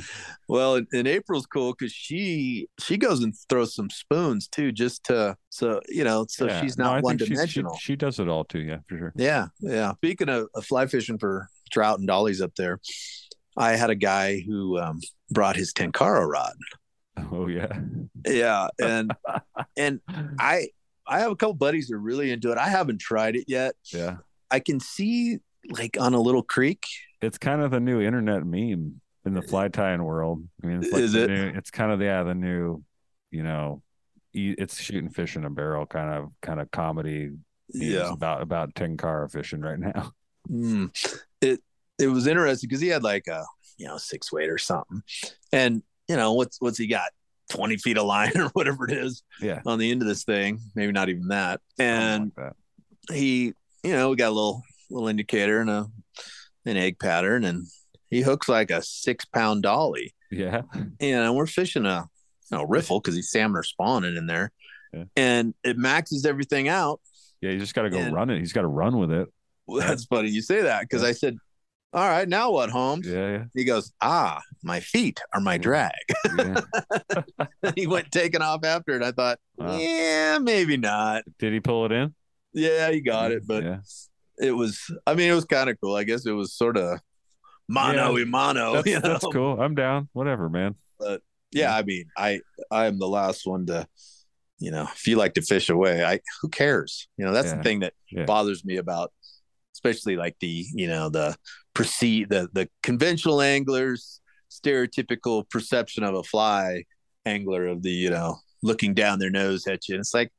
I don't. I, I could care less. Yeah. I, I mean, as long as it's, legal and ethical, um, you know, fishing Yeah. whatever way gets you off, man. I don't care. I'm with you. You know, yeah. I- I like that's I like it all. it. Yeah, for sure. Whatever and uh, whatever works the best, really, right? Like uh, whatever's gonna uh, be most efficient, you know. And, yeah well uh, that's yeah. that's my whole you know i i stopped guiding fly fishing because it years ago other than in alaska because it was getting frustrating when the guy you know would say oh yeah i'm very experienced and then they couldn't throw it past my oar tip in the drift boat and then it was my fault we didn't catch anything Yeah. but uh, i i mean i love that that's what i do in the summer especially up here in Tahoe when i have a minute Yeah. i i go down to the local creek i have this little killer little douglas three weight seven foot do some small. and i take i take one hopper like Yeah. if i lose it in a tree game over buddy Yeah. And and it's just I don't know. That's uh, that's really cool. And then that's my favorite thing to do up in Togiak too is go fishing those tribs for those rainbows and uh and dollies. yeah, it's really cool. fun. Yeah. And I think- early spring you can get them on uh, on mice too. Yeah. So that's a future episode here talking about mice mice patterns. Um, oh, cool. yeah, it's gonna be a it's gonna be a fun one to do. I want to know about like a scary encounter or something because I mean you, you hear about the grizzly bears. We've been talking about bugs a lot, but there's a lot of like a um, life threatening type scenarios you can get into in Alaska. I would say like what's the is there anything any close calls or something like that that you've had? Uh, yes and no. Fortunately, knock on wood, I haven't uh haven't any like real crazy bear. I mean, I've been around them a ton, and and generally speaking, unless you encounter you know a cub and I mean a sow and some cubs, or you know an injured one or whatever, it's not you know the bear bear wants as much to do with you as you it. You know, I mean, it's kind of we can agree that we'll just stay away from each other. But that being said, it, it's an odd sensation being one rung removed from the top of the food chain. you know, it's not a mm-hmm. Not a spot that humans are comfortable with typically. So we've had lots of bears. You know, we're a fishing camp up there, and in both the places I've worked, we're fishing camps, and so the bears come in, they smell all that food and the sure. trash and this. They're like, the- ooh, Michelin Michelin dining. yes. Well, we had one night at the lodge. It was the last night of the year. It was pouring rain. Everybody was going home, and I guess the bears sensed it. So these two bears came in, and they just raged. We have very limited Wi-Fi there. I mean, it kind of comes and goes. And mm-hmm. I had guests of mine from down here that are big, like big game hunters, and they like at two in the morning they text me and it says, "Hey, there's a bear down here." And I was like, "Yeah, whatever. Good night." and I Lo- just threw my lots of phone bear, down. lots of bears here, guys. Yeah, and I get another one. Hey, hey, this bear. You know, do you guys have a gun or something? And and I was like, "What?" And I wrote, "Are you feeling threatened?" They're like, "Hell yes, we are. He's shaking our cabin." So we go down there and scare the bear off, and like you wussies. Just, but just, uh, just yelling at them, clacking some pots of pans or something. yeah, they they they know to run. I mean, you hope. These Um, are all these are all grizzly bears. all grizzlies yeah we don't have any black bears there so what had happened is the, the bears had found that these guys cabin was the closest to the kitchen so where all the good smells are and they had uh they just raged they ate an entire traeger grill that night like Whoa. just you can imagine all the good flavors on a traeger Yeah, they yeah. they ate up. two bags of ready mixed concrete that were sitting out which Oh shit. digestive issues you would think Yeah, they probably didn't make it, huh?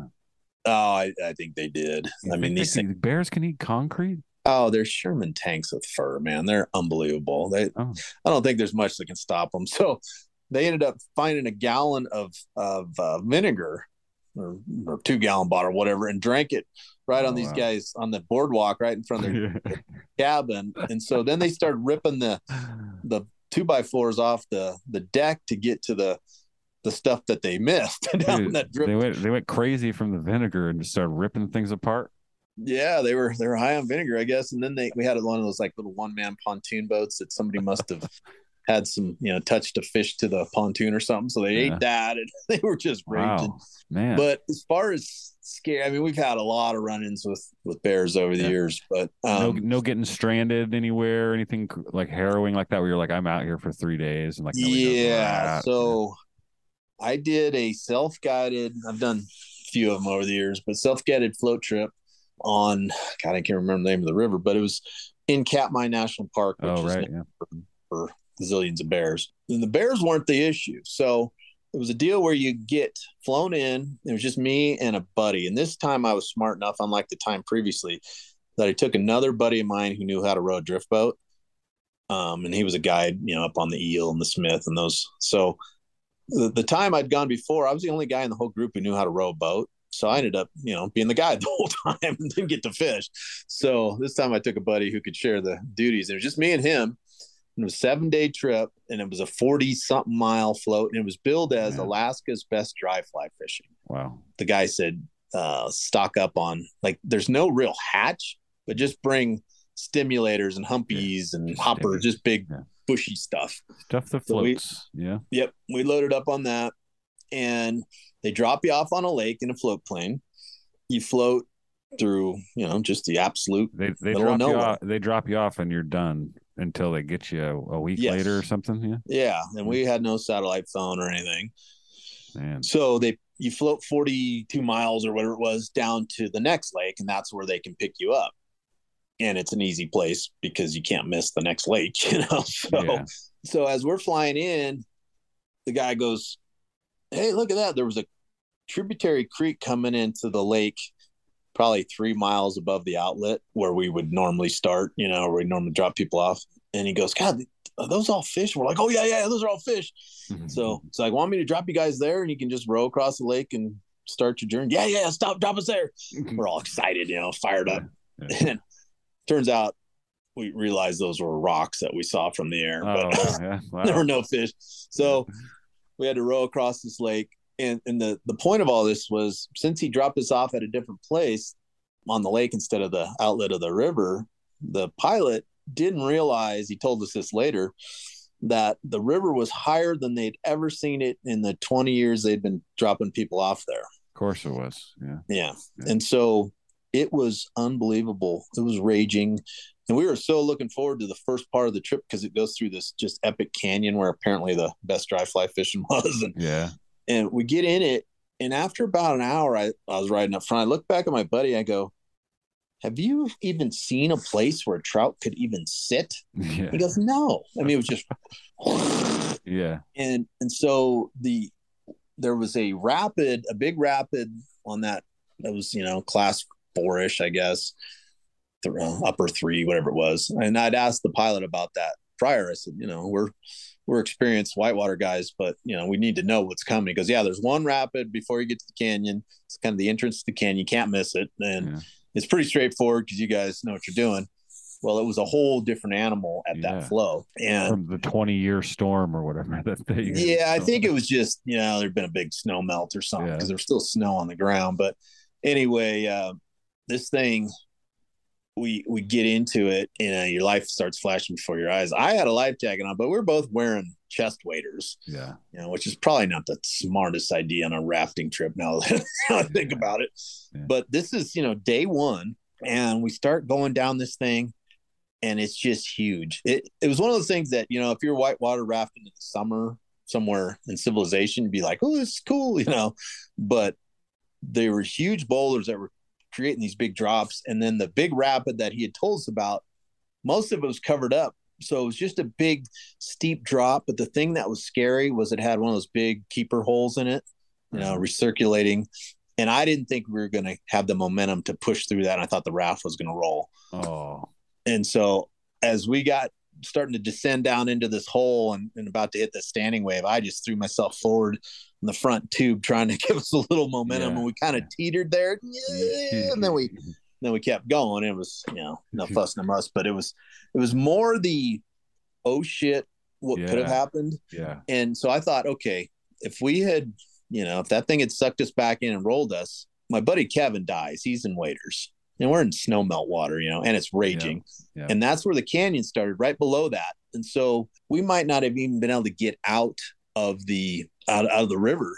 And it was so cold that and, and, and me with a life jacket on, I probably wouldn't have gotten out either because it was just ripping so fast that I would have been in the water so long before I got to somewhere that wasn't a canyon wall. And so that was one of those things. And so that's kind of set the tone for the day. We didn't stop until about 3 a.m. that day. We ended up doing 27 of the 40 something miles we figured out later on the first day of the trip. We were running rapids in the dark that we didn't know. And it was just, it was horrifying. I remember my wife and kids' face popping up in my oh, mind Oh, a man. lot.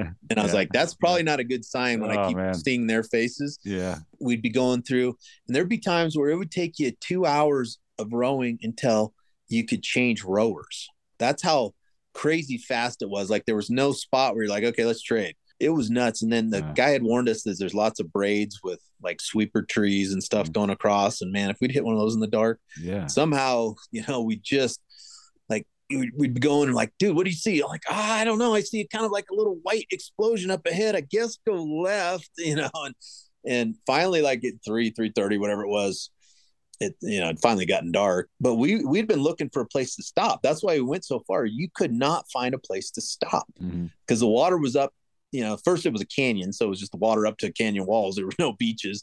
Then once we got out of the canyon you're flowing through this you know tundra foresty stuff and the water's up into the trees. There's nowhere to get out finally we found this little tiny beach and the the outfitter provides the raft and the camping gear and stuff so we've never set this tent up and you know we're tired frazzled beyond belief you know your nerves are just on Yeah. fry you know Mentally exhausted. Yeah. yeah. And so we get we get to this beach. My buddy Kevin, we're trying to get this tent together, and the mosquitoes. Oh my mm. god, the worst mosquitoes I've ever encountered. And they're just, you know, you look down, you got seventy of them on each hand, you know, Wow. and they're just and you're going crazy, and you're just you're done already. And then you add all that. And they're as big as they're as big as hummingbirds out there, right? That's that's what. Yeah, I mean they're they're just ah, it's horrible. So we're trying to set this tent up because all we want to do is get in there and, and like shut the door and at least be out of the bugs. And we can't get set up because it's a tent we're not familiar with. We're tired and all that. And it's dark. And my buddy's like, "Fuck it, I'm just gonna sleep under it." and that that was kind of the moment where uh, of levity, and I started laughing. Yeah. I'm like, "All right, dude, we're Yeah. cool. Hang This on, like, rough. give me the flashlight." And I looked at the, you know, do do what dudes don't do, and looked at the instructions. yeah. And got the tent set up and You had, slept. you had to hit rock bottom first, though. you know? Yes, we totally hit rock bottom. and we we woke up to a beautiful day, and, and the crazy thing was the river was raging so loud that it was like this weird waterboard torture kind of thing. It was like Uh-huh. audio torture. Uh-huh. It, Oh, it was it was like having to listen to the Spice Girls all the time or something. Dude, but that like at a like at a supreme volume, right? Oh yeah, it was Yeah. just it was finally the next day we got into some calmer water and it was it was unbelievable. I've I've never had water where the sound of water bugged me like Oh that. man, I don't know just I could. "Ah, make it stop, make it stop. Yeah, I don't know if I could handle that, dude. I've uh, newly been experiencing some audio issues myself. Just um, I had a repaired eardrum and Oh yeah, I mistreated my own ears with loud Yeah. heavy metal for you know the rock rock and roll era. Yes. a long time and never wore earplugs. And um, yeah, I guess I'm kind of I don't have Yeah. like a tinnitus. It's not like a ringing, although I do get a little bit of that, like you know when everything's real quiet. Uh, Yeah. But but no, certain sounds have been real grating on me. And man, if I have if I was stuck in a spot like that with that extreme volume, yeah, I don't know. I don't know if I would phase it out. Like if you filter it out somehow, you're to survive to survive. But I don't know. It's crazy. I never thought of that. Yeah, it was it was rugged. So the next day we wake up and we've gotten through that part. We get to where we're like, God, there's not going to be any dry fly fishing here. This thing's up in the trees, you know. My, my the water was clear, but it was just it was up, and and then we started looking around, and all the little any soft spot there was a billion, like probably literally a billion um, salmon fry that were migrating out. And my buddy goes, "Well, I have some, you know, you know, fry or smolt patterns." I'm like, "Okay." You go, and yeah. and in these little backwaters, the the the bite was so awesome because a lot of times the little soft spot would be directly downstream of you, and you throw out and let that raging current push it down mm-hmm. straightly directly below you, and then you'd strip back towards you, and it was like just straight line crushing bites. It was the only thing I could compare it to is I mean, pulling plugs for steelhead or something. Just, just yeah. like rip your elbow out of its socket kind they of were bites. they were they were hungry because the water was so crazy. Maybe they hadn't been eaten. Or been able yeah, well, and, and they were whatever. just they were just gorging because Yeah. the that that high water might have uh, sort of triggered the whole out migration of the smolt. Is probably what was, Yeah. and so they were just feeding like crazy and. And just because the way it laid out, a lot of these spots you'd have to swing it all the way down to where it's directly below you, and then you start stripping back towards you. It was just, it was so awesome. We we we caught so many fish. It was you know hundred. We, we actually counted one day because we're like, how many are we catching? I bet we're catching 100. And so we did. And it was, you know, over 100 of these three to six or eight pound rainbows and dollies a day. And it was, it was insane. It was probably the best fishing. He and I both uh, said, you know, that's probably the best fishing we've ever done. It was, wow. it was incredible. And, and so because we'd gone so far so fast, you know, um, you know, we, we did whatever, you know, 27 of the 40 something miles the first day. Mhm. We, we had to really slow our roll down to dial it back a little bit. Yeah. yeah so we would you know get up leisurely and then we'd fish and have a nice breakfast and then we'd float like a quarter mile stop I think you guys earned earned that leisurely end of the trip though from the yeah beginning. Well yeah and that was six days of that. So the last day though so we get down and this was is not not harrowing but well it kind of was because the bugs. I mean the bugs were horrific the whole time. It was like head net country the whole mm-hmm. whole trip which i never wear a head net in togiak and this was yeah it was mandatory. Yeah. but anyway, we, we had that fishing all the way down and we just stop and pull over and have a fire and put these two lawn chairs up and just shoot the shit for a couple hours and get get the bug again. So it was pretty leisurely. So by the time we got down to day seven, well, night six anyway, um, it's like, okay, he's picking us up tomorrow. He said he'd try to be there by nine. So let's just let's float down to this spot and just you know, we've caught I mean our cuppeth runneth over, you know. Yeah, yeah. It's like, what what else do we need to do? We've got enough fish. So let's just kind of get down there early and we'll break down our gear and set up our camp and and just chill. Have a mm-hmm. just you know, hopefully get out of here early tomorrow. Well, what the pilot had said is when you get down to the t- where I'm going to pick you up, you'll see a, like three aluminum john boats on the bank. And and it wasn't actually down to the lake. We were like two or three miles above the you know the next lake, but mm-hmm. there's a wide spot on the river, and that's where a few daily fly out lodges fly their people in, mm-hmm. and they bring a little jet jet motor and slap it on one of those john boats, and then they run people around on that lower end of the river for half a day kind of deal. So we did encounter at the the last day a couple jet boats and stuff. But anyway, we got we got down there and saw the jet boats and we're like, okay, yeah, we'll we'll just have dinner and chill and just have a leisurely evening. Again, the water was high, and you're sitting uh, as you're entering the next lake. The gradient has really flattened out. So as far as the eye can see, again, it's like a rice field. Yeah, there was just- nowhere to set water. up. A tent. Yeah, there was yeah. nowhere to set up a tent. It was from six inches to three feet deep Mm. everywhere. Wow. And so we're like, oh crap. Yeah. And why why did we hurry down here? And so You guys We snuggle, snuggle up on the boat.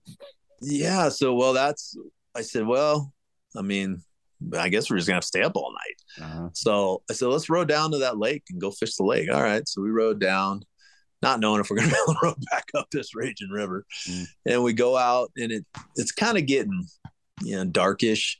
It's twilighty and we're we're chilling out. And it was kind of cool. Was- I, I feel like it was kind of like the size of Donner Lake.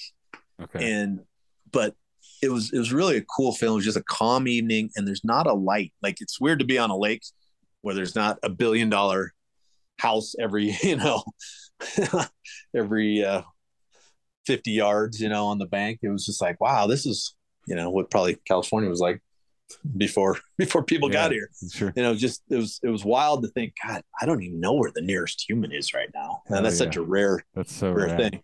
Yeah. But so we went and we we thought we'd catch some fish on the drop off where the river came in. We didn't. So we I said, you know, there's some weeds over there. Have you ever caught a pike on top water? He goes, No. I'm like, all right. Well, so we went and caught some pike, and then the bugs are just fierce. And then the the wind or not the wind, the the sun went down, so you just couldn't see anymore. So well, let's row back up to the campsite. Maybe we can just you know put our hoods on or, or, or head nets, put some rubber gloves on, and we'll just have to try to sleep on this raft. And so we row back up, and that takes a while, and which is good because we're just killing time at this point. We get back up there, and it's probably like four in the morning or something. We we try to lay on the tubes of this raft, and we both lay down for like 30 seconds. It's like, dude, I can't do this. Me neither. The sound of the bugs was Oh. just Yeah. Just too much. And Symphony. so Mosquito Symphony.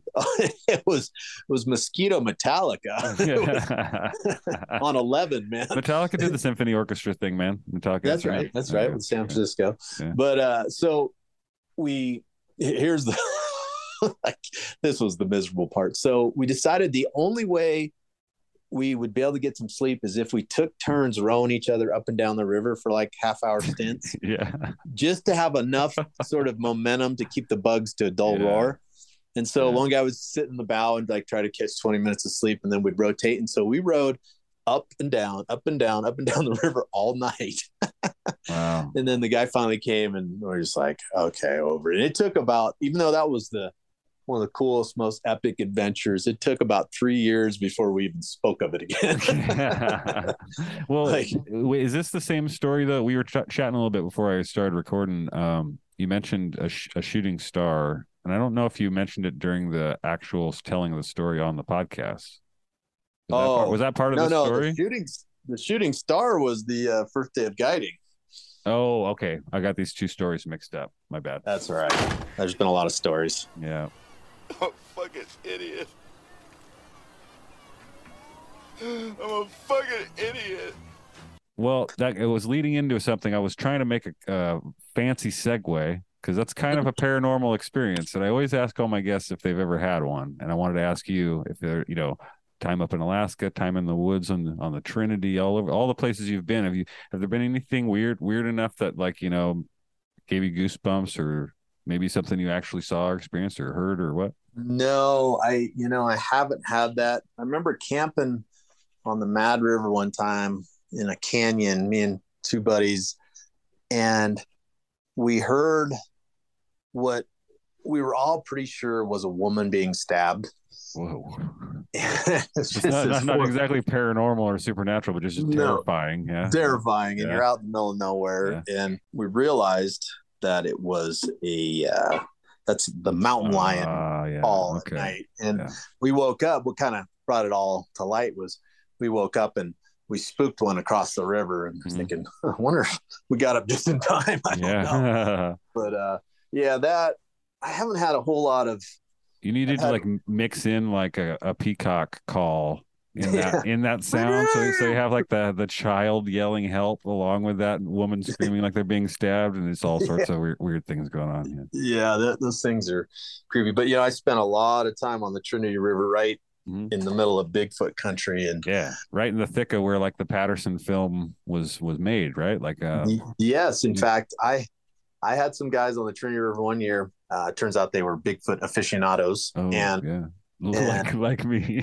and they said they said oh they just casually. I didn't know they were Bigfoot fans at this point, but they said, Yeah. uh, "Oh, where do you stay up here?" I said, "Oh, a place called Bluff Creek," and they're like, "What? Whoa, whoa, whoa, whoa, what? Yeah, yeah. The Bluff Creek?" I'm like, "I don't know." Like they wanted to get off the river, cut their salmon fishing trip short, Just go, hell yeah. so I could show them Bluff Creek, and we Go got to the bridge, and they stood there, and they you know told me that's where that grainy yeah.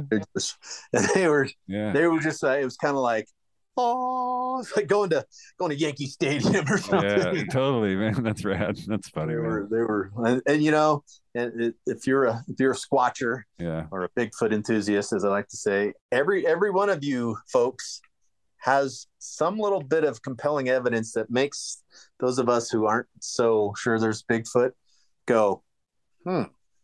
You know, like this, these guys had me because they're like, you believe, you know, you think there's Bigfoot? I'm like, hell no. Yeah. And then they start telling you these things, and you're like, hmm, well, okay, maybe, maybe I'm wrong, maybe I'm wrong, but Yeah, you uh, just got to find which side of the line you fall on. You know, yeah, well, which which box you're going to put yourself in.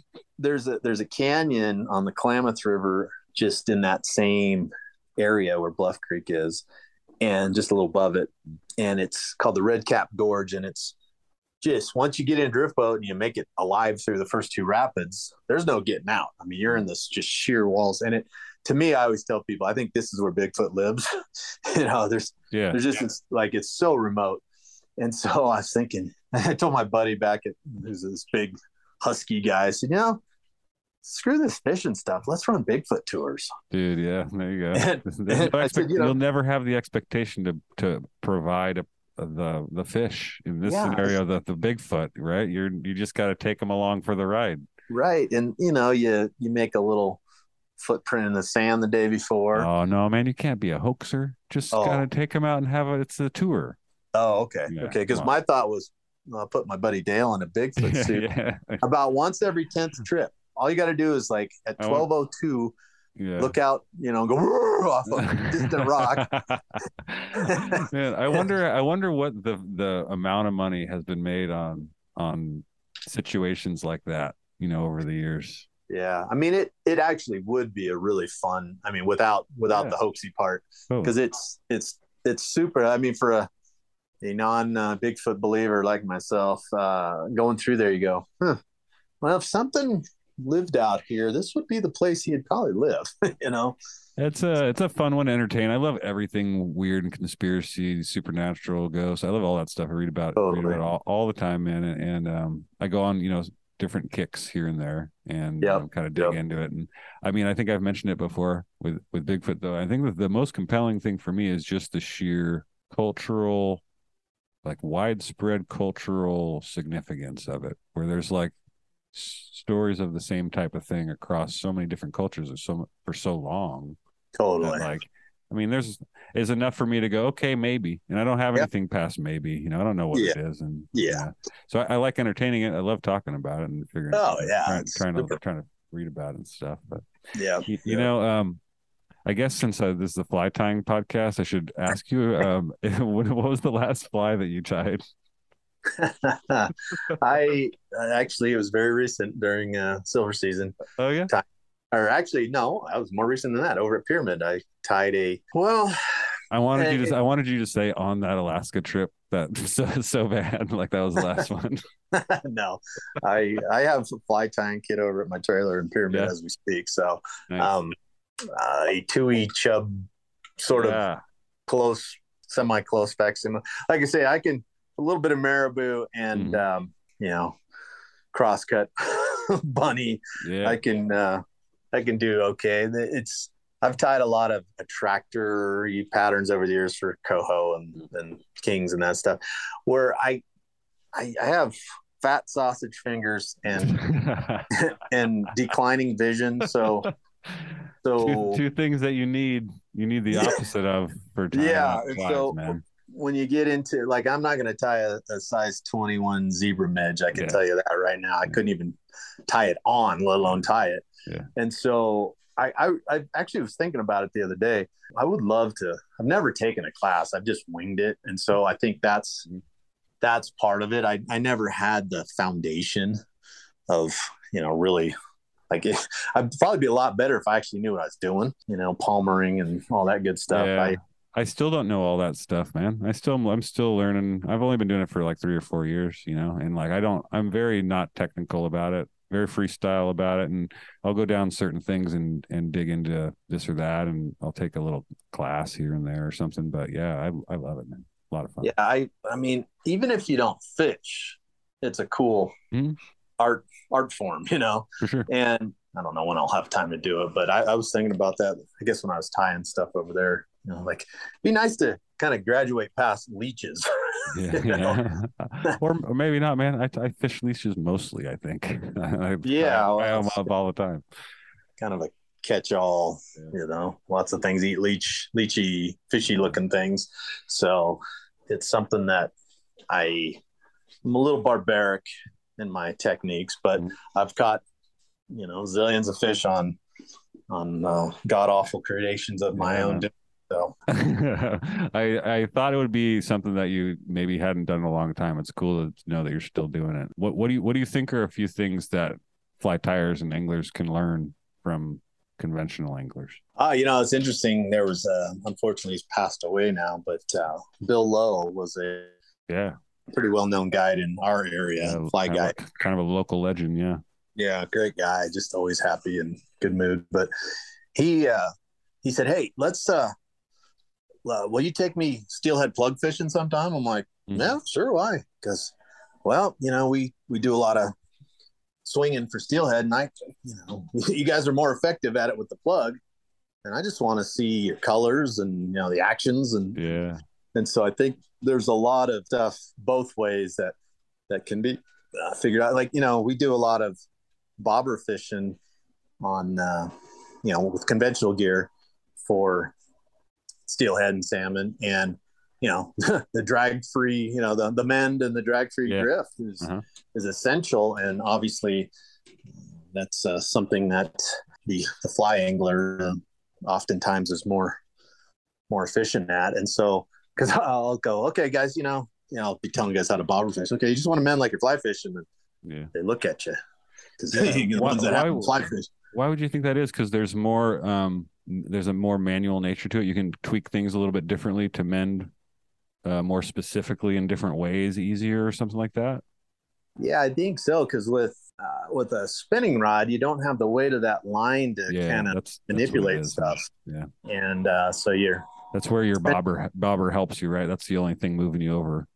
right, right. So and some length to your rod, but yeah, um, but yeah, there's I, you know that's why I think it's it's just fishing's so cool because there's so many ways to to skin the cat and and to pigeonhole yourself in one is just limiting your yourself. You know, when I when I talk about fly fish and people go, "Oh, do you fly fish too?" I'm like, "Oh yeah, I you know I don't do it professionally other than you know in Alaska where it's easy, but uh, you know it's kind of my little little thing I like to do just for fun. But my famous quote is, uh, "I like fly fishing, but I like catching fish better." yeah. so, so as you said earlier, there are, you know, it's whatever tool works best. There are Yeah. times, or or what you or or what you enjoy, right? Yeah, either one. right, right. But, you know, if you're going small stream trout fishing or something, which I think is kind of where fly fishing originated, Mhm. um, there, there's hard to beat some sort of aquatic invertebrate that's tied on a hook, you know, out of feathers and glue, right? Yeah, yeah. you know, you could throw a Panther Martin spinner in there that, you know, little hare's ear or something is going to be something that looks a lot more like what they're eating. And so the, the parts, like I, I, I guess I'm sort of, I just love small, small stream stuff. That's what I grew up doing.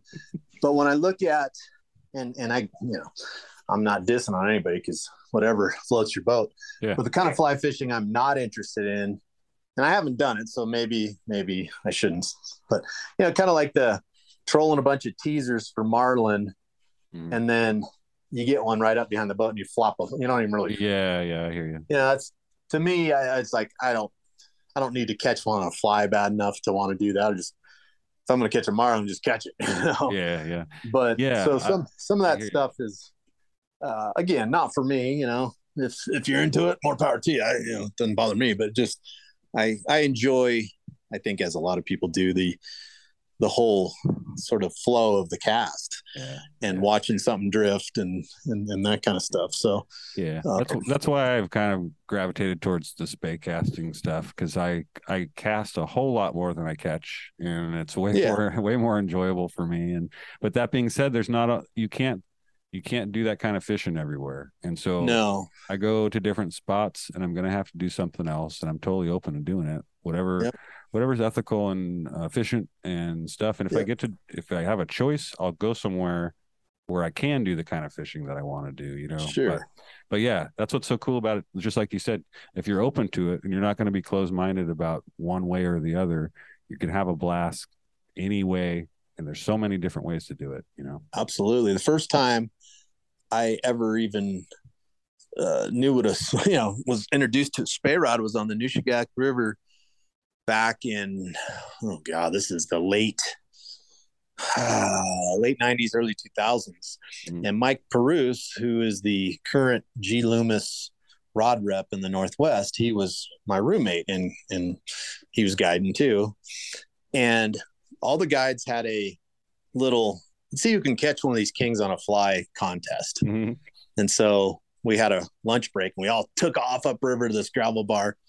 And Mike had these crazy long Spey rods, whatever those were, you know.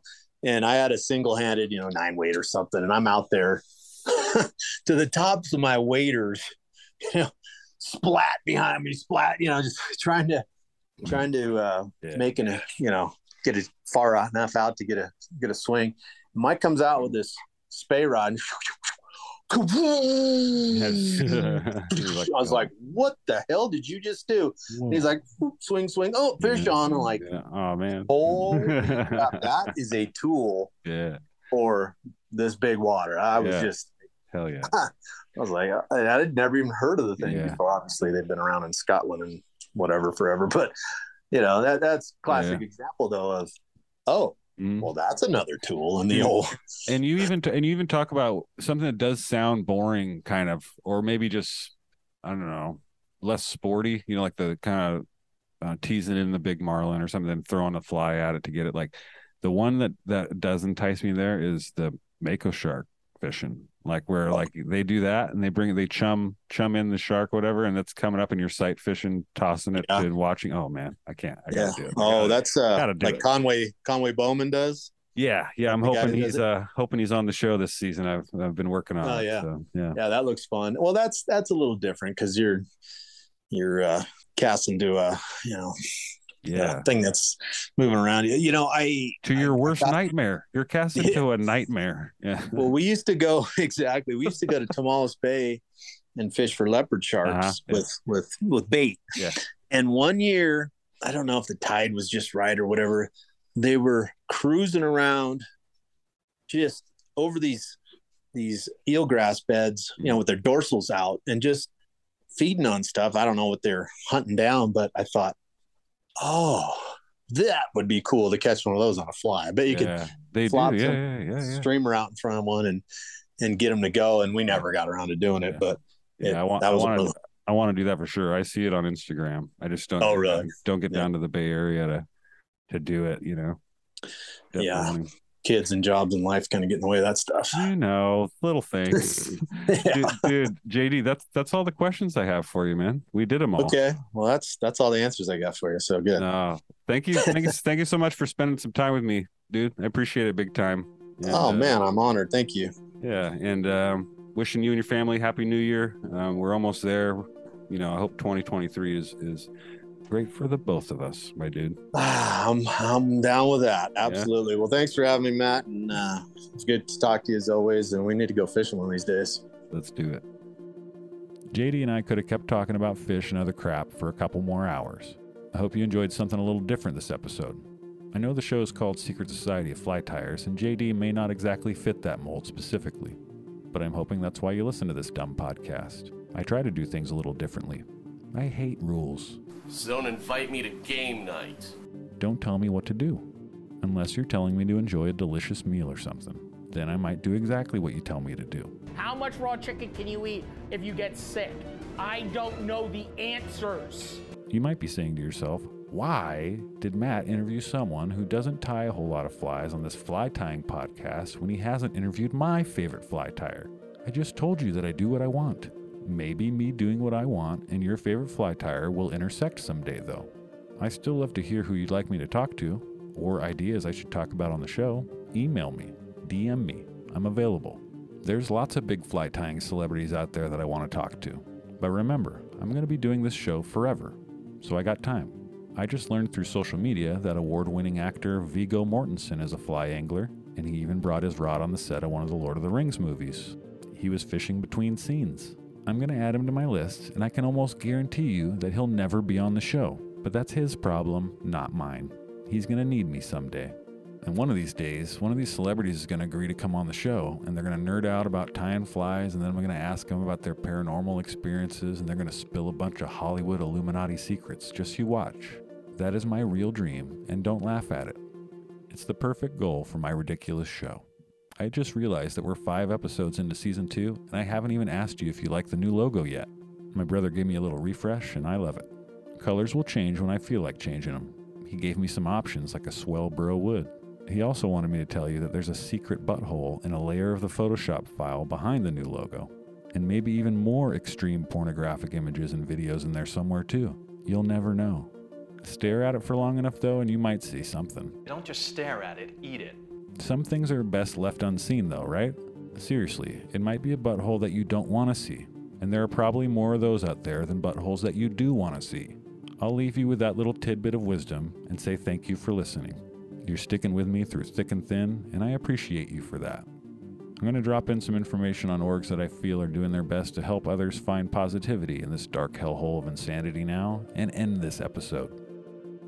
Project Healing Waters brings a high quality, full spectrum fly fishing program to an ever expanding number of veterans in need at over 200 locations nationwide. Project Healing Waters programs meet regularly throughout the year with volunteers teaching the basics and advanced techniques while building long term relationships. It's much more than a one time fly fishing trip. The program provides basic fly fishing, fly casting, fly tying, and rod building classes for participants whose skills range from beginners who have never fished before to those with prior fly fishing and tying experience. All fly fishing and tying equipment is provided to the participants at no cost. Fishing trips, both one day and multi day, are also provided free of charge to participants. Visit projecthealingwaters.org to learn more. Fishing the Good Fight is breaking down walls, smashing taboos, and building community. They believe that experiences in nature are an important part of caring for one's mental health. Less than 20% of men struggling with mental illness and or substance abuse are receiving professional support. The combination of a healthy therapeutic outlet, talk therapy, and a strong community will lead to mental well being.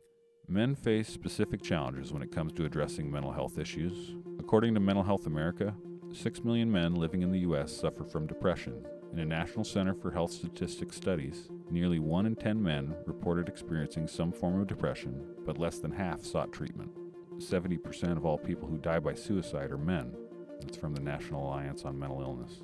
Men are often reluctant to seek help, particularly for depression, and are far less likely to access professional mental health services than women.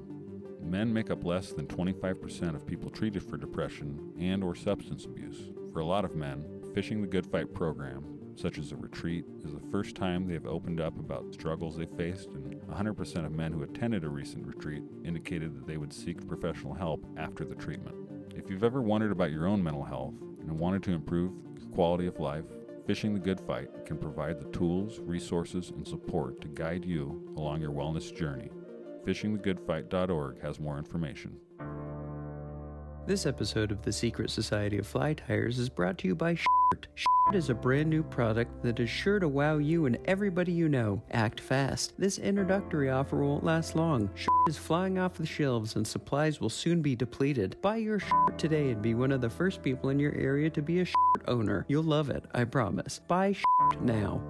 This episode of the Secret Society of Fly Tyers is brought to you by guide sourced artisanal fish goose straight from Alaska. This delectable canned product comes straight from the fish processing plants in Alaska and is canned nearly in accordance with some FDA guidelines. It's liquid at room temperature but very viscous. It can sometimes thicken and harden at cooler temperatures, but you don't need to keep it in the fridge. It's shelf stable, product not actually shelf stable, and it's ready to eat for any occasion. You can even feed this goo to a baby if you wanted. If you had one, I mean. If you had a baby, you could fill its bottle with this goo and it could drink it to get smart and strong. That's all I'm trying to say. Please note that this is not a real advertisement, and the company, brand, entity, or product mentioned in the preceding ad in no way endorses, agrees with, or knows about this podcast.